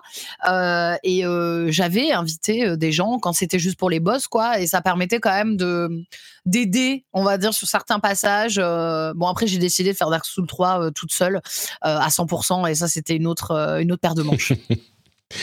Très bien. Bon, bah écoute, euh, je crois qu'effectivement, la, conclusion malgré tout du truc, il y a, une sorte d'appétence pour euh, d'un certain public euh, qui est qui pourrait, qui voudrait en fait être séduit et, vivre dans la hype des jeux From, euh, qui se dit, et je, le dis parce que j'en fais partie, qui se dit bah peut-être que Elden Ring, euh, mais au final, comme vous le dites tous les deux, euh, bah ça reste dans l'esprit des Dark Souls. Et comme le disent tous les journalistes, j'ai l'impression que dans tous les tests que j'ai vus, c'est, on voit dans le, test de Victor Moissan sur le monde dans Pixels, le titre, c'est un jeu vidéo aussi âpre que sublime, euh, c'est clair. Et on parle de difficultés, on parle de boss compliqués. Ouais, c'est si on n'a pas été client avant, il est peu probable que la magie opère euh, tout à coup par magie ici, mais bon. Ouais. Mais ouais, ouais, c'est ce que ce que je te disais euh, mm. au début en fait. Hein, c'est moi je pense pas que ça puisse fonctionner. Le fait que ça soit un open world, ça va pas magiquement transformer le jeu. Au contraire, il est plus dur, il est plus long. Il y a peut-être 6 ou 7 fois plus de boss que dans les anciens. Enfin, a priori, pour quelqu'un qui aime pas ça, il y a aucun argument pour. Par contre, mm. si tu es un minimum sensible à ce délire de challenge et que ça te dérange pas de t'y investir, le jeu propose des choses qu'on n'a jamais vues avant. Et vraiment, je, je sais que dit comme ça et sans argument ou sans exemple, c'est compliqué, mais non mais c'est bien, j'apprécie l'absence de spoiler. Moi, c'est un truc qui me qui me parle. Eh, je fais attention parce que c'est chiant, tu vois. Je veux pas vous spoiler des trucs euh, parce que justement le plaisir de la découverte, c'est ça. Tu vois, mm. euh, voilà, moi, moi je sais que quand je commencerai mes guides, je vais laisser passer un peu de temps parce que ça sert à rien de, de, gâcher le truc des gens qui veulent se jeter dessus à la sortie. ce plaisir de découvrir des choses, d'avoir l'impression comme ça d'être dans un, dans un univers tellement fantastique qu'on ne voit pas dans d'autres jeux vidéo. J'ai pas un seul autre jeu qui me fait vivre un truc pareil. Et, et je le redis, et je l'ai dit mm. sur Twitter, bon courage à tous les studios qui vont faire des open world maintenant. Parce qu'à partir de là, alors évidemment, les GTA, les machins, ça va se vendre.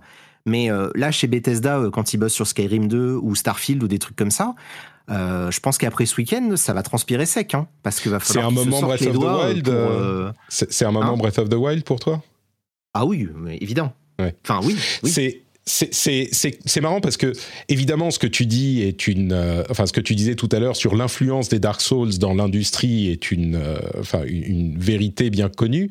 Euh, mais peut-être que même si on retrouve pas un pour un ces éléments bah clairement l'influence de Dark Souls elle est indéniable. Il y a énormément de jeux qui sont passés à quelque chose de, bon enfin bref on va pas parler de l'influence des Dark Souls mais elle est complètement indéniable, même si ça veut pas dire que euh, tout le monde s'est mis à faire des Dark Souls.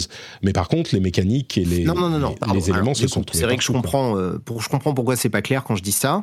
C'est pas sur les mécaniques que je dis ça. C'est hmm. sur la construction du monde, sur le design, sur le sound design, sur euh, le level design, etc. C'est sur ces aspects-là où c'est pas From Software qui transforme Dark Souls en, open world. C'est From Software qui donne une leçon de comment on fait un open world à tout le reste de l'industrie.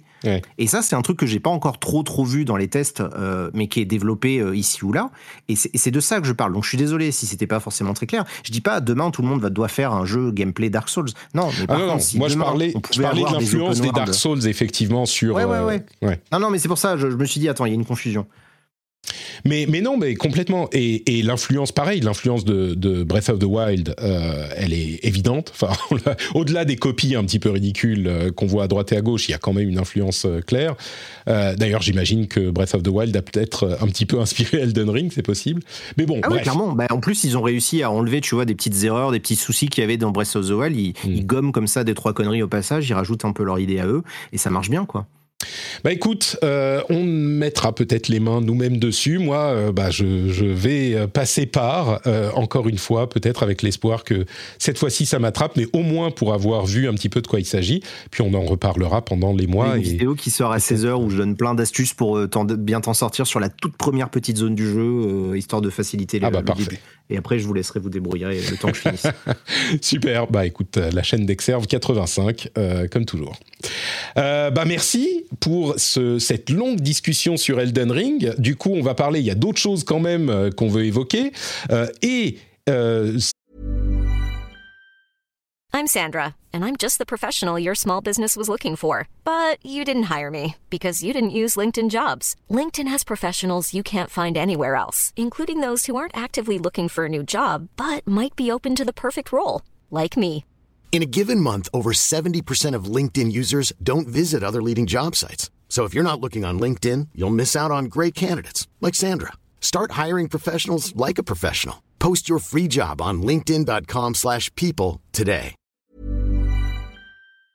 Trinity s'est mise à Dying Light 2 et Food Truck Simulator. Euh, Food Truck Simulator, super important bien sûr. Euh, mais Dying Light 2, c'est marrant, je voulais te poser la question parce que j'ai vu que Jika, euh, qui nous en parlait il y a quelques semaines, est encore dessus et il prend son pied dessus.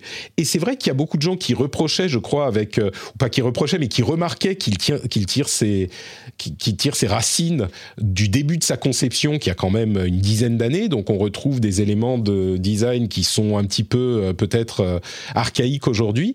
Mais pourtant, euh, il y joue encore et, toi, tu as mis les, mains dedans aussi. Euh, qu'est-ce que tu en penses du coup de Dying Light 2 Il est sorti il y a trois semaines maintenant, je crois. Ouais, c'est ça. Alors moi, bon, ça a été juste un peu particulier parce que j'ai pas pu le continuer. J'ai envie de le continuer parce que j'avais beaucoup de choses à faire. Mais effectivement, pareil pour moi, début un petit peu mitigé. tu vois, sur le jeu, quand les gens me posaient la question, j'étais là en live, je leur dis bah ouais, le, jeu est bien.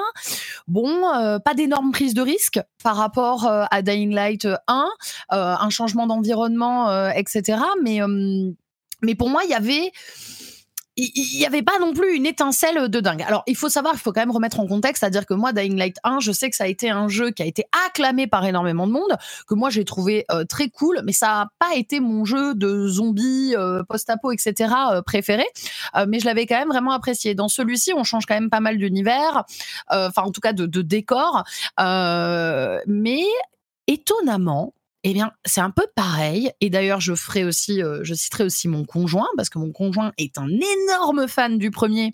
Euh, et il est arrivé avec un peu cette, euh, a priori de ah, je sais pas trop, j'arrive pas à accrocher. Et eh ben, au fil du temps, à force d'y jouer et de faire les quêtes, eh ben je trouve qu'on se prend au jeu, euh, c'est le cas de le dire. Euh, et, euh, et, et, j'ai fini par vraiment apprécier, avoir envie de, continuer, de découvrir un petit peu plus l'univers, etc. Et mon conjoint, c'est exactement pareil, c'est-à-dire qu'il l'a attaqué, il a commencé à me faire des comparatifs, il me montrait, il me fait regarde là, la, la lumière. Lui, il aimait bien le côté un petit peu dark, un peu gris qu'il y avait dans le premier, etc. Il trouvait pas qu'il y avait non plus une révolution sur le jeu.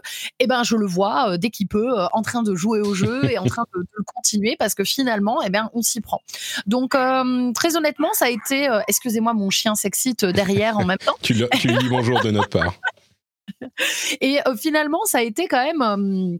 eh ben, un jeu que, que, j'aime bien faire et sur lequel je prends du plaisir. Et puis, il y a toujours quand même ce petit kiff entre la journée et la nuit hmm. où tout s'anime la nuit et tout devient beaucoup plus horrifique.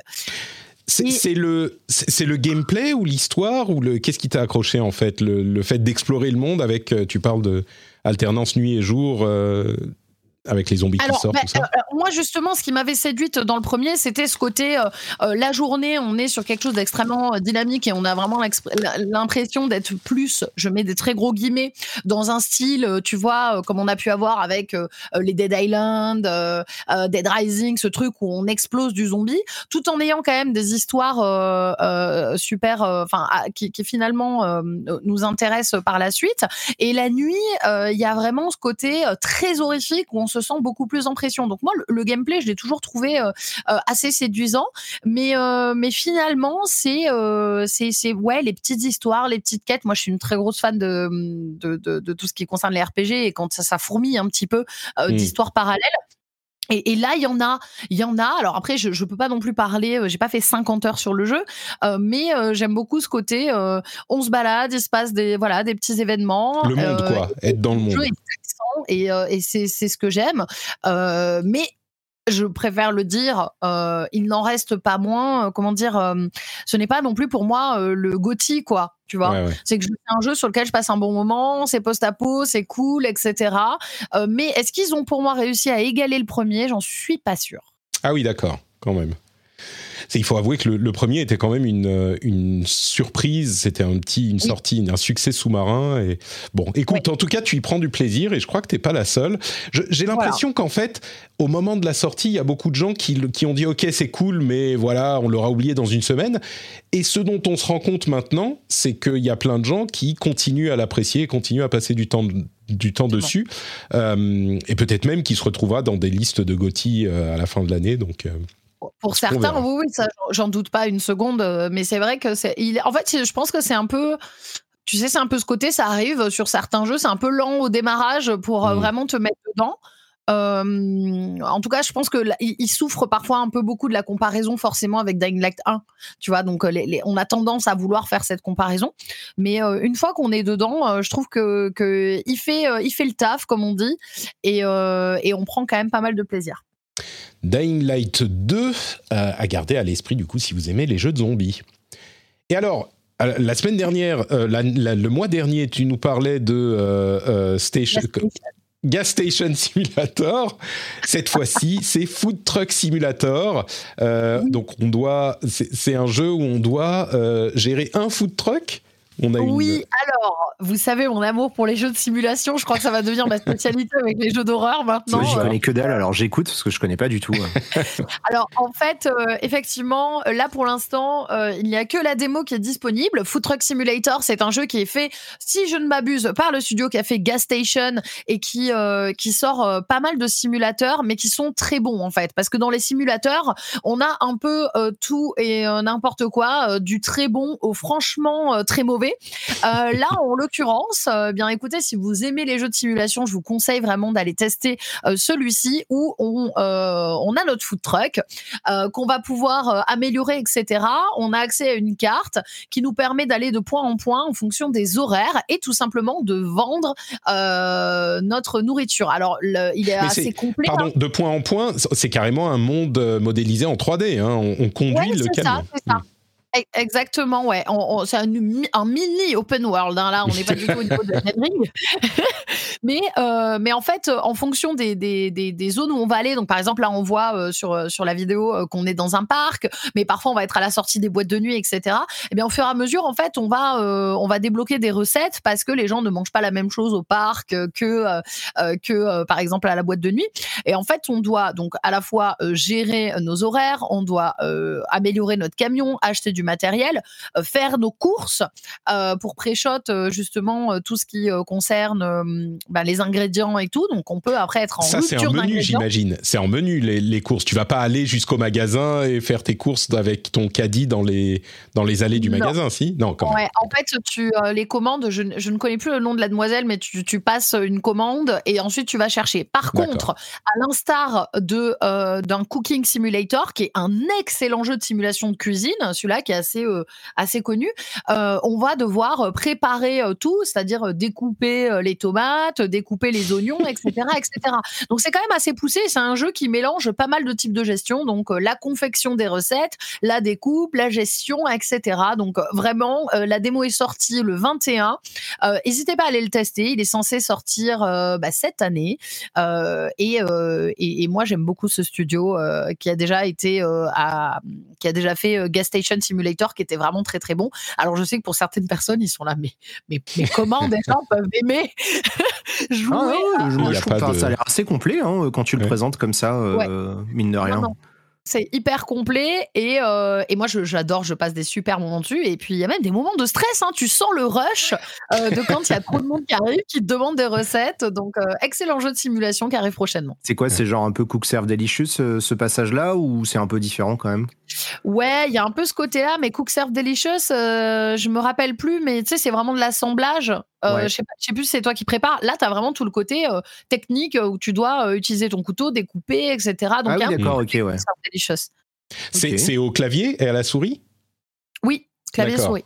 D'accord, donc tu manipules les trucs avec la, avec la souris pour couper tout ça. D'accord. Très bien, donc c'est Food Truck Simulator. Il y a une démo qui est disponible tout de suite euh, sur Steam et il sortira euh, un petit peu plus tard. Euh, bah écoutez, moi j'ai également joué un petit peu. Alors je peux parler en quelques mots de Horizon Forbidden West, dont on a parlé il y a quelques, enfin la semaine dernière déjà. Euh, et donc j'ai passé euh, un certain nombre d'heures dans Horizon Forbidden West. Je dois avouer que je j'étais pas sûr. Je vais pas dire je pensais pas, mais j'étais pas sûr qu'il me me, me, me happe autant. Euh, et clairement, moi, je faisais partie de ceux qui avaient beaucoup apprécié le premier à sa sortie euh, et, et, et, qui est bah, qui attendait le deuxième avec grande impatience. Et bah, la formule euh, fonctionne toujours super bien. Euh, c'est vraiment un, là où, bah, à l'époque, euh, Breath of the Wild et peut-être aujourd'hui Elden Ring, comment dire, changer la vision qu'on a de, l'open world ou qu'on peut avoir de l'open world, Forbidden West, enfin Horizon, c'est vraiment, bah, on prend ce qui marche, ce qu'on sait, ce dont on sait que tout le monde aime, mais on va le faire super super bien. Et bah là, c'est un petit peu la même chose. On a une première mission d'une heure ou deux qui euh, est la, le pré-tutoriel, puis une première zone qui est le euh, tutoriel, et puis une deuxième zone qui est beaucoup plus grande où on est un peu lâché, et là on est euh, vraiment un petit peu plus libre. Et après, ça s'ouvre vraiment. Et j'ai l'impression, alors j'ai pas beaucoup avancé encore, donc je vais pas en parler trop. Et puis de toute façon, pour pas spoiler, mais j'ai l'impression que l'histoire se, se délivre vraiment sur la longueur, comme c'était le cas pour le premier. Et euh, on a une, aventure euh, qui, qui prend son temps, vraiment.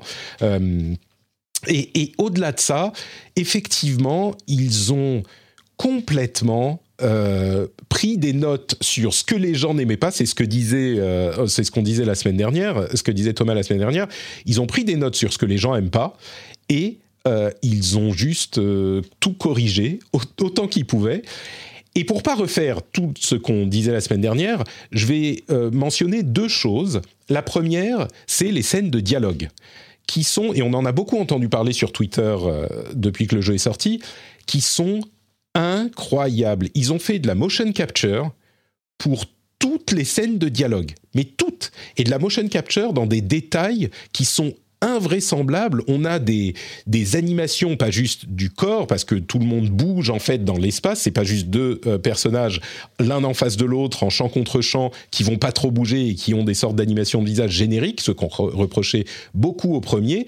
Là, ils ont vraiment euh, euh, filmé toutes ces interactions comme dans un jeu comme The Last of Us au hasard, qui avait une animation vraiment excellente à ce niveau, mais dans un jeu à l'ampleur d'un open world comme, je sais pas, The Witcher ou un truc comme ça. Et du coup, quand on disait euh, la semaine dernière que euh, Sony a ouvert le portefeuille, mais c'est, j'imagine même pas quel l'argent que ça a coûté de faire tout ça, parce que on a toutes les micro-expressions, les mouvements d'yeux, les petits plissements de sourcils, les lèvres qui bougent à peine, c'est incroyable.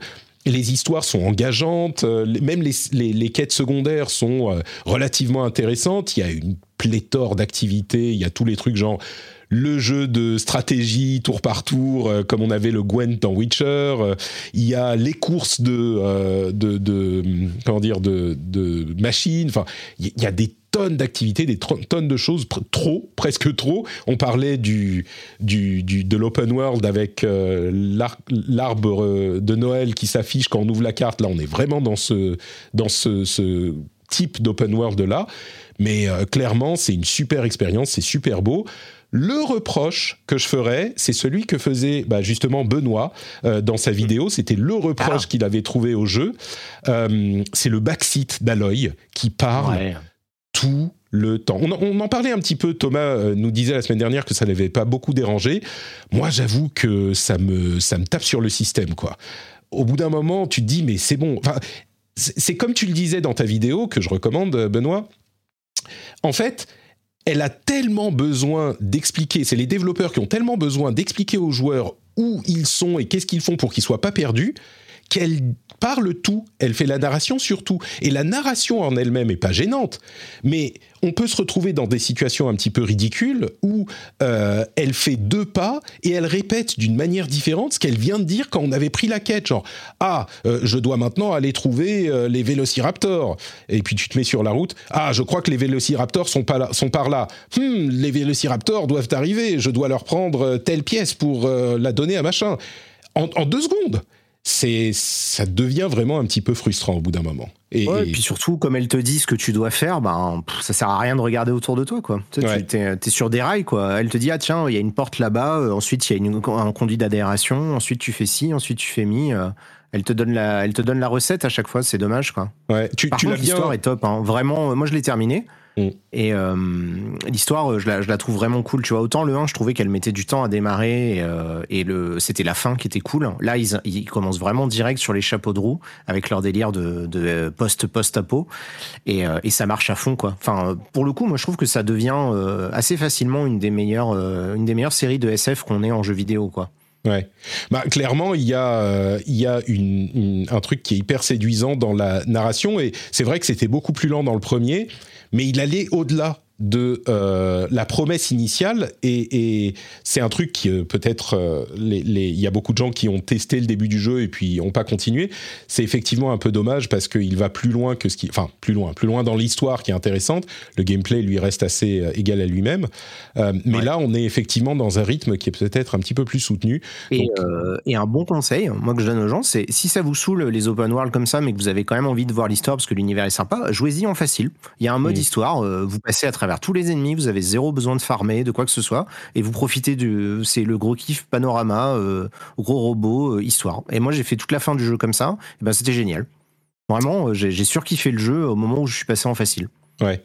Bah, clairement, il y a du, il y a certains passages qui sont un petit peu difficiles et je suis encore que, je sais pas, au tiers du jeu, quelque chose comme ça. Donc, je peux tout à fait imaginer, même dans le premier, hein, il y avait des moments où ça rigolait plus tellement.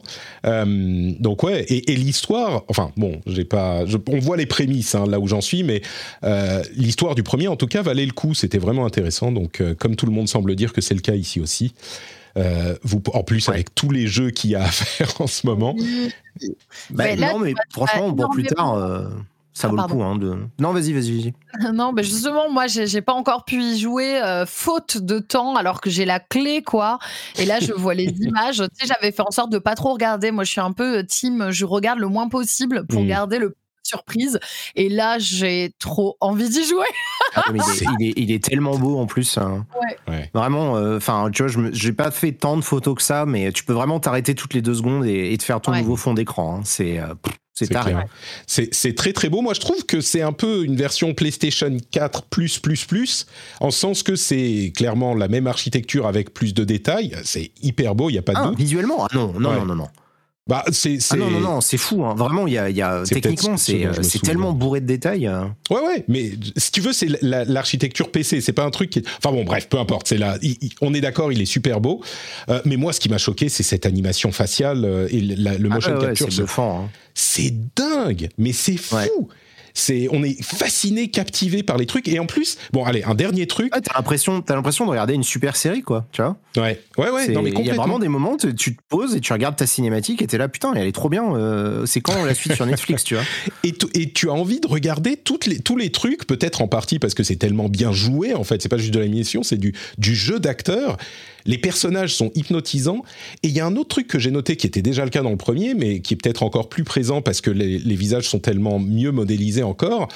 Euh, les visages des gens, c'est des gens normaux entre guillemets. C'est pas des, euh, des acteurs super beaux. C'est pas des, c'est des gens qui ont des visages je ne sais pas, de gens normaux, quoi, qui sont pas. Euh, euh, tu, tu, vois ce que je veux dire, Benoît? Oui, oui, oui, non, mais c'est pas les, c'est pas les canons, même au niveau de l'anatomie. Hein, tu vois, c'est un des rares jeux où tu vas avoir des, des, des protagonistes féminins qui sont pas euh, toutes taillées comme des mannequins. Tu vas avoir des nanas un peu boulottes, des nanas un peu maigres, des nanas un peu grandes, baraques.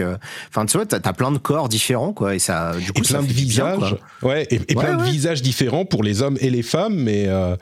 Mais tu vois, il y a des gens qui sont des personnages et qui sont juste, tu dis, oh bah lui, il est pas super beau, euh, ou lui, il est. Euh, enfin, je sais pas, c'est un truc qu'on voit jamais, quoi.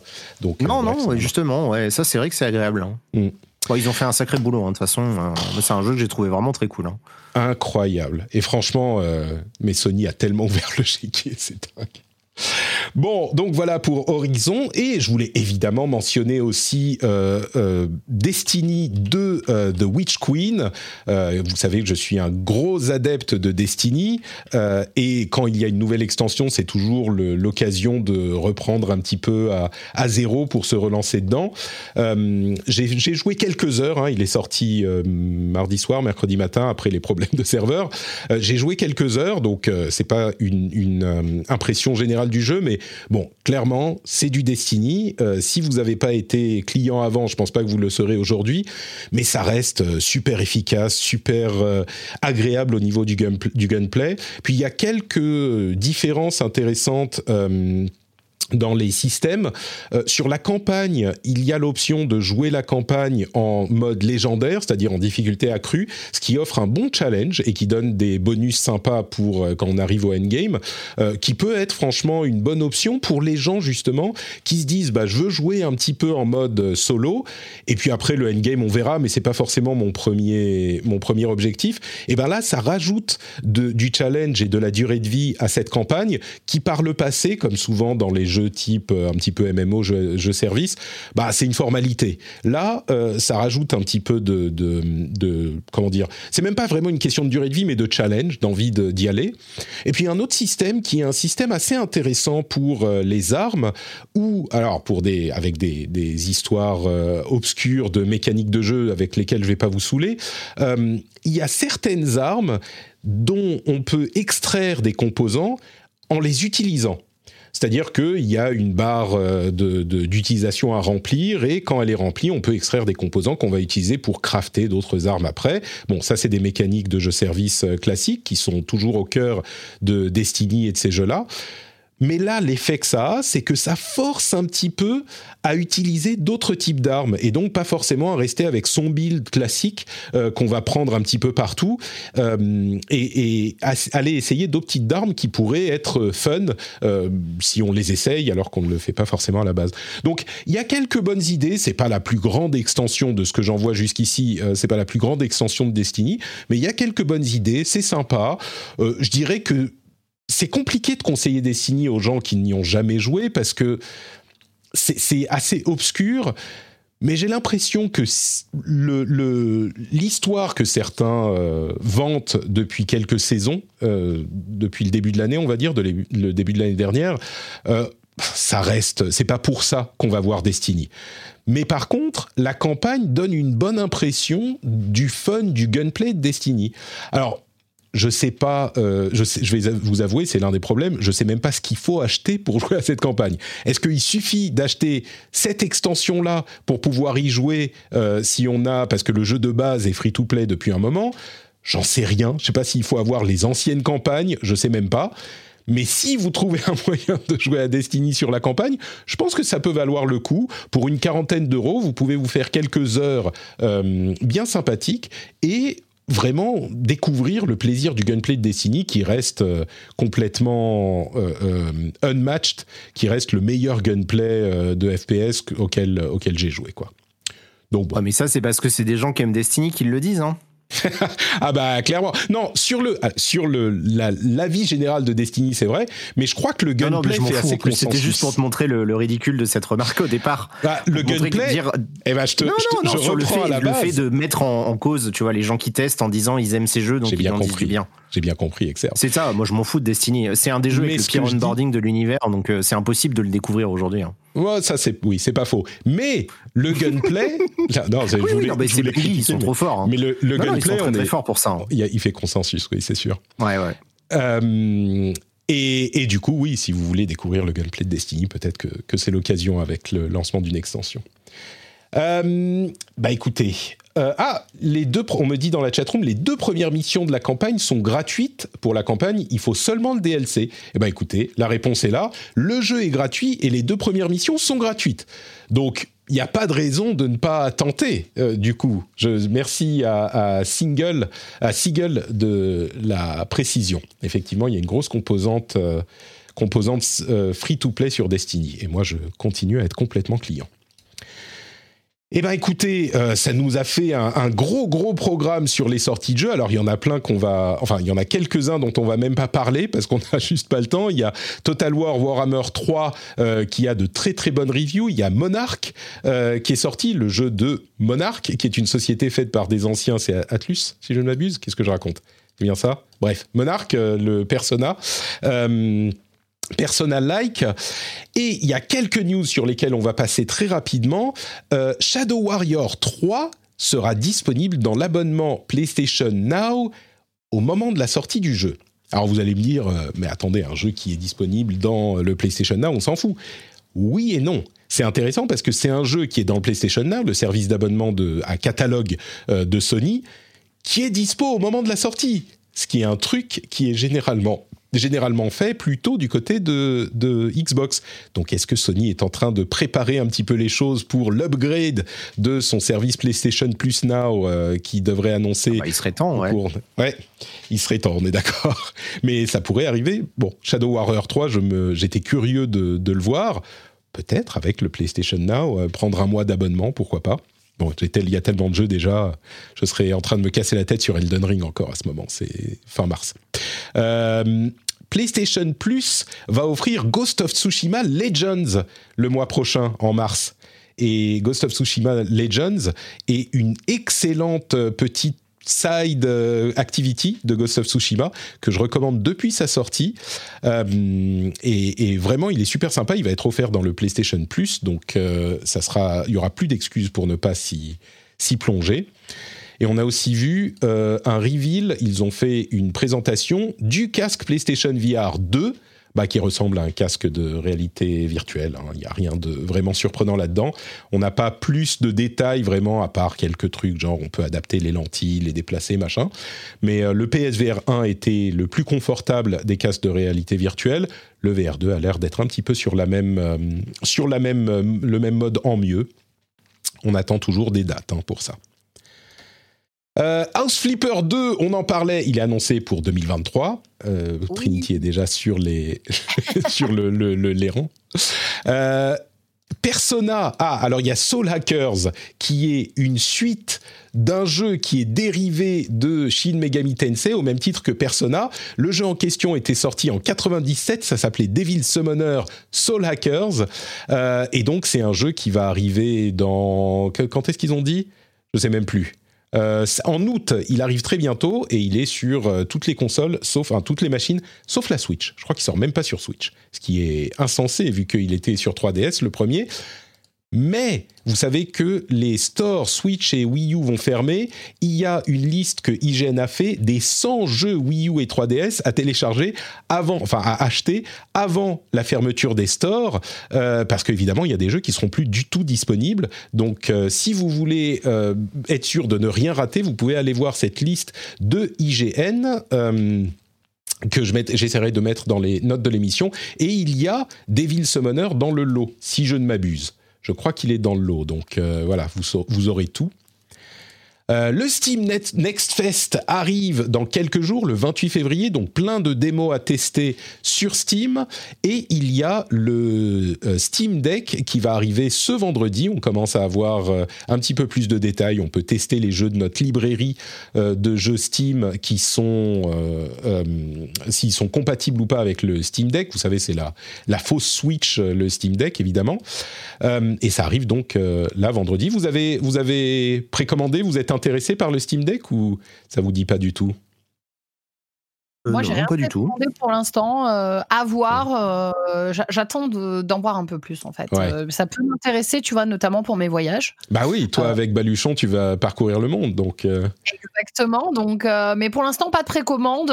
J'attends. Jouer à Food Truck Simulator dans le train, quoi. Ou dans la bagnole. Enfin, je veux dire. c'est ça. Non, parce que Trinity a un, un, mobile home de designer spécialement pour elle et elle va faire des voyages partout en France France, dans le monde. Donc, euh, ah le ah bah Deck, c'est fait pour effectivement, ça se, ouais, ça colle bien, ouais. Ouais. ouais. ouais, ça colle pas mal. Et puis avoir aussi, euh, bah, ça c'est complètement euh, me, concernant, mais avoir aussi la facilité ou pas à streamer, est-ce qu'on a la possibilité ah. de, pouvoir brancher, streamer cet objet-là, etc. Quoi. Ouais, j'imagine que dans ton cas, un ordinateur portable, ça sera peut-être un petit peu plus simple en fait. Exactement. c'est sûr. Euh, quoi d'autre, quoi d'autre? Il y a toute une série de petites news. Le, launcher Bethesda va euh, fermer. Évidemment, Bethesda appartient à, Microsoft aujourd'hui. Euh, et tous les jeux vont être transférés sur Steam.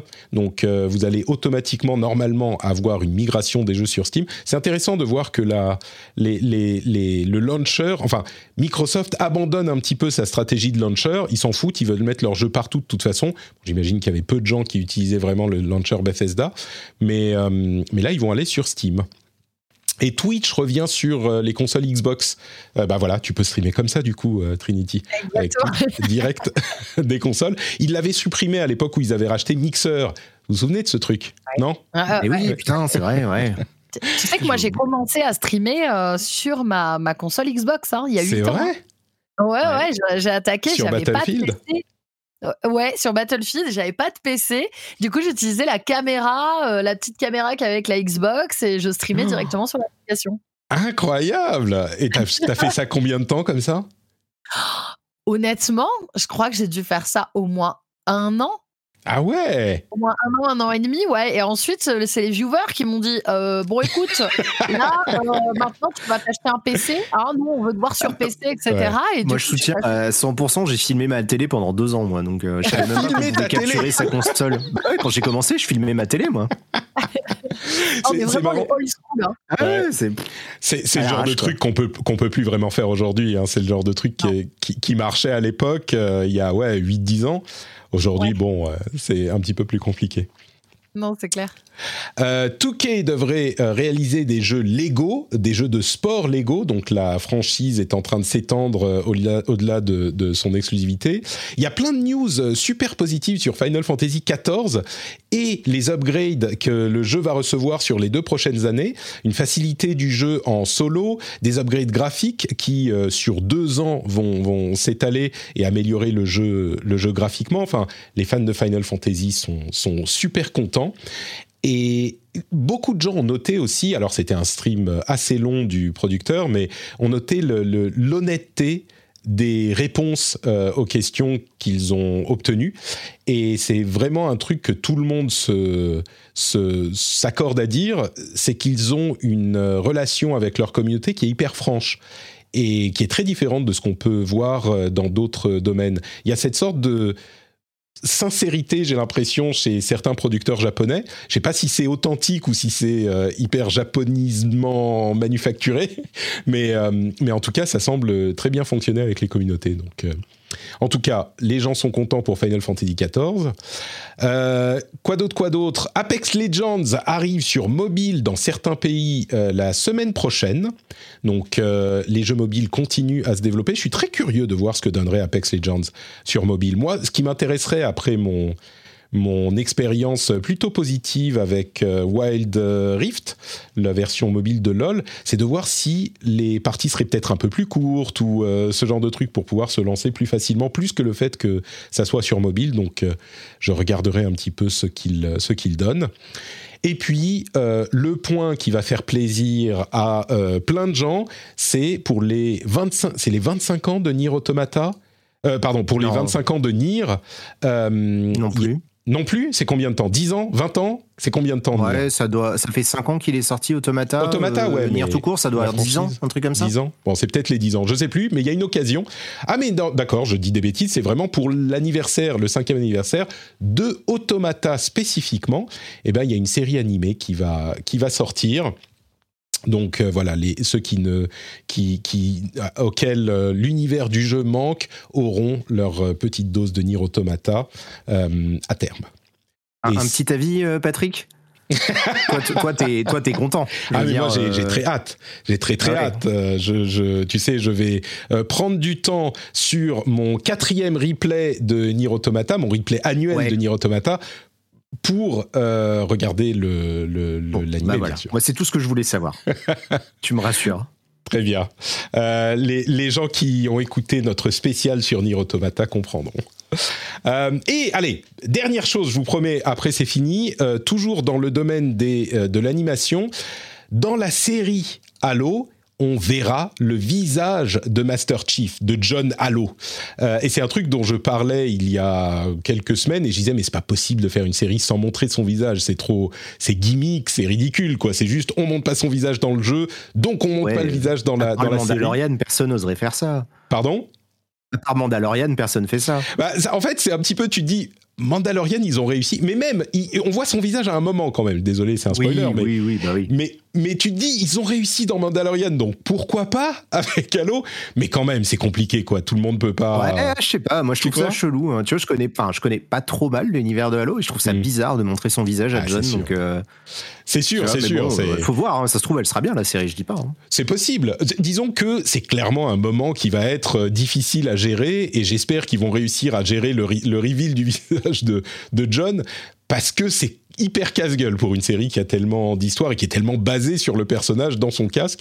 Moi, je pense qu'il va être bourré, tu vois, il va vomir dans son casque, il est obligé de l'enlever. Je veux dire, un vrai, un vrai Marines, quoi. Enfin, voilà. Il l'enlève de temps en temps, tu vois, au niveau du canon du, du, personnage. Parfois, il l'enlève. Il, il, vit pas avec son casque sur la gueule tout le temps.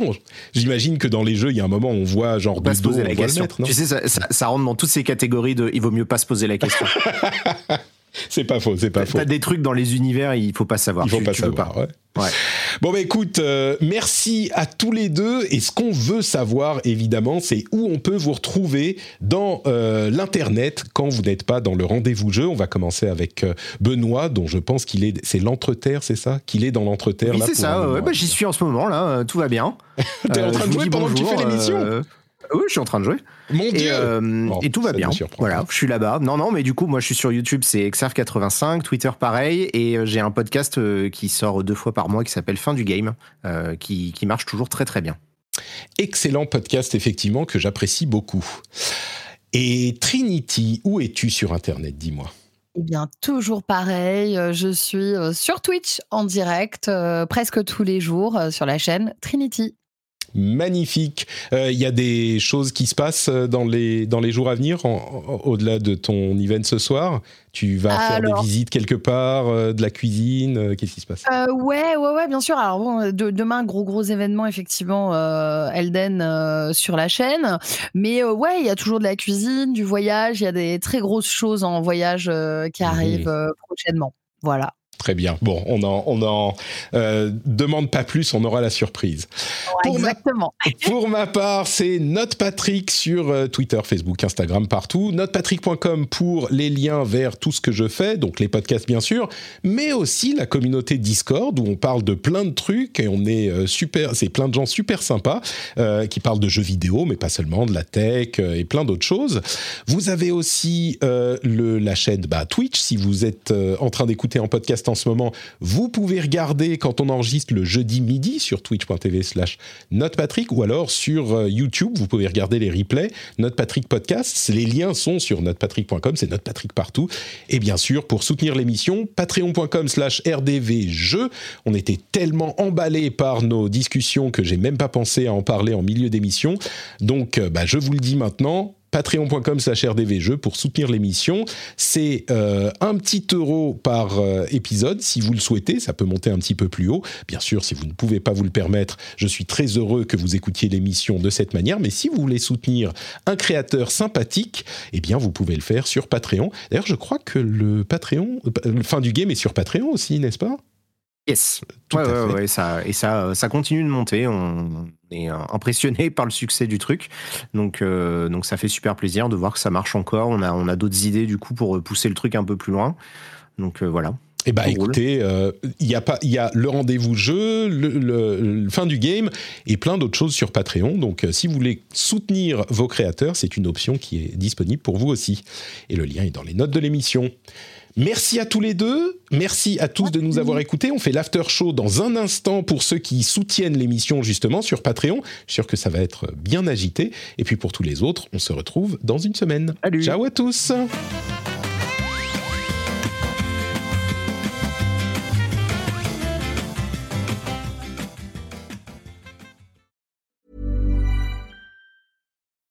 When you need mealtime inspiration, it's worth shopping Kroger, where you'll find over 30,000 mouthwatering choices that excite your inner foodie. And no matter what tasty choice you make, you'll enjoy our everyday low prices, plus extra ways to save, like digital coupons worth over $600 each week. You can also save up to $1 off per gallon at the pump with fuel points. More savings and more inspiring flavors make shopping Kroger worth it every time. Kroger, fresh for everyone. Fuel restrictions apply.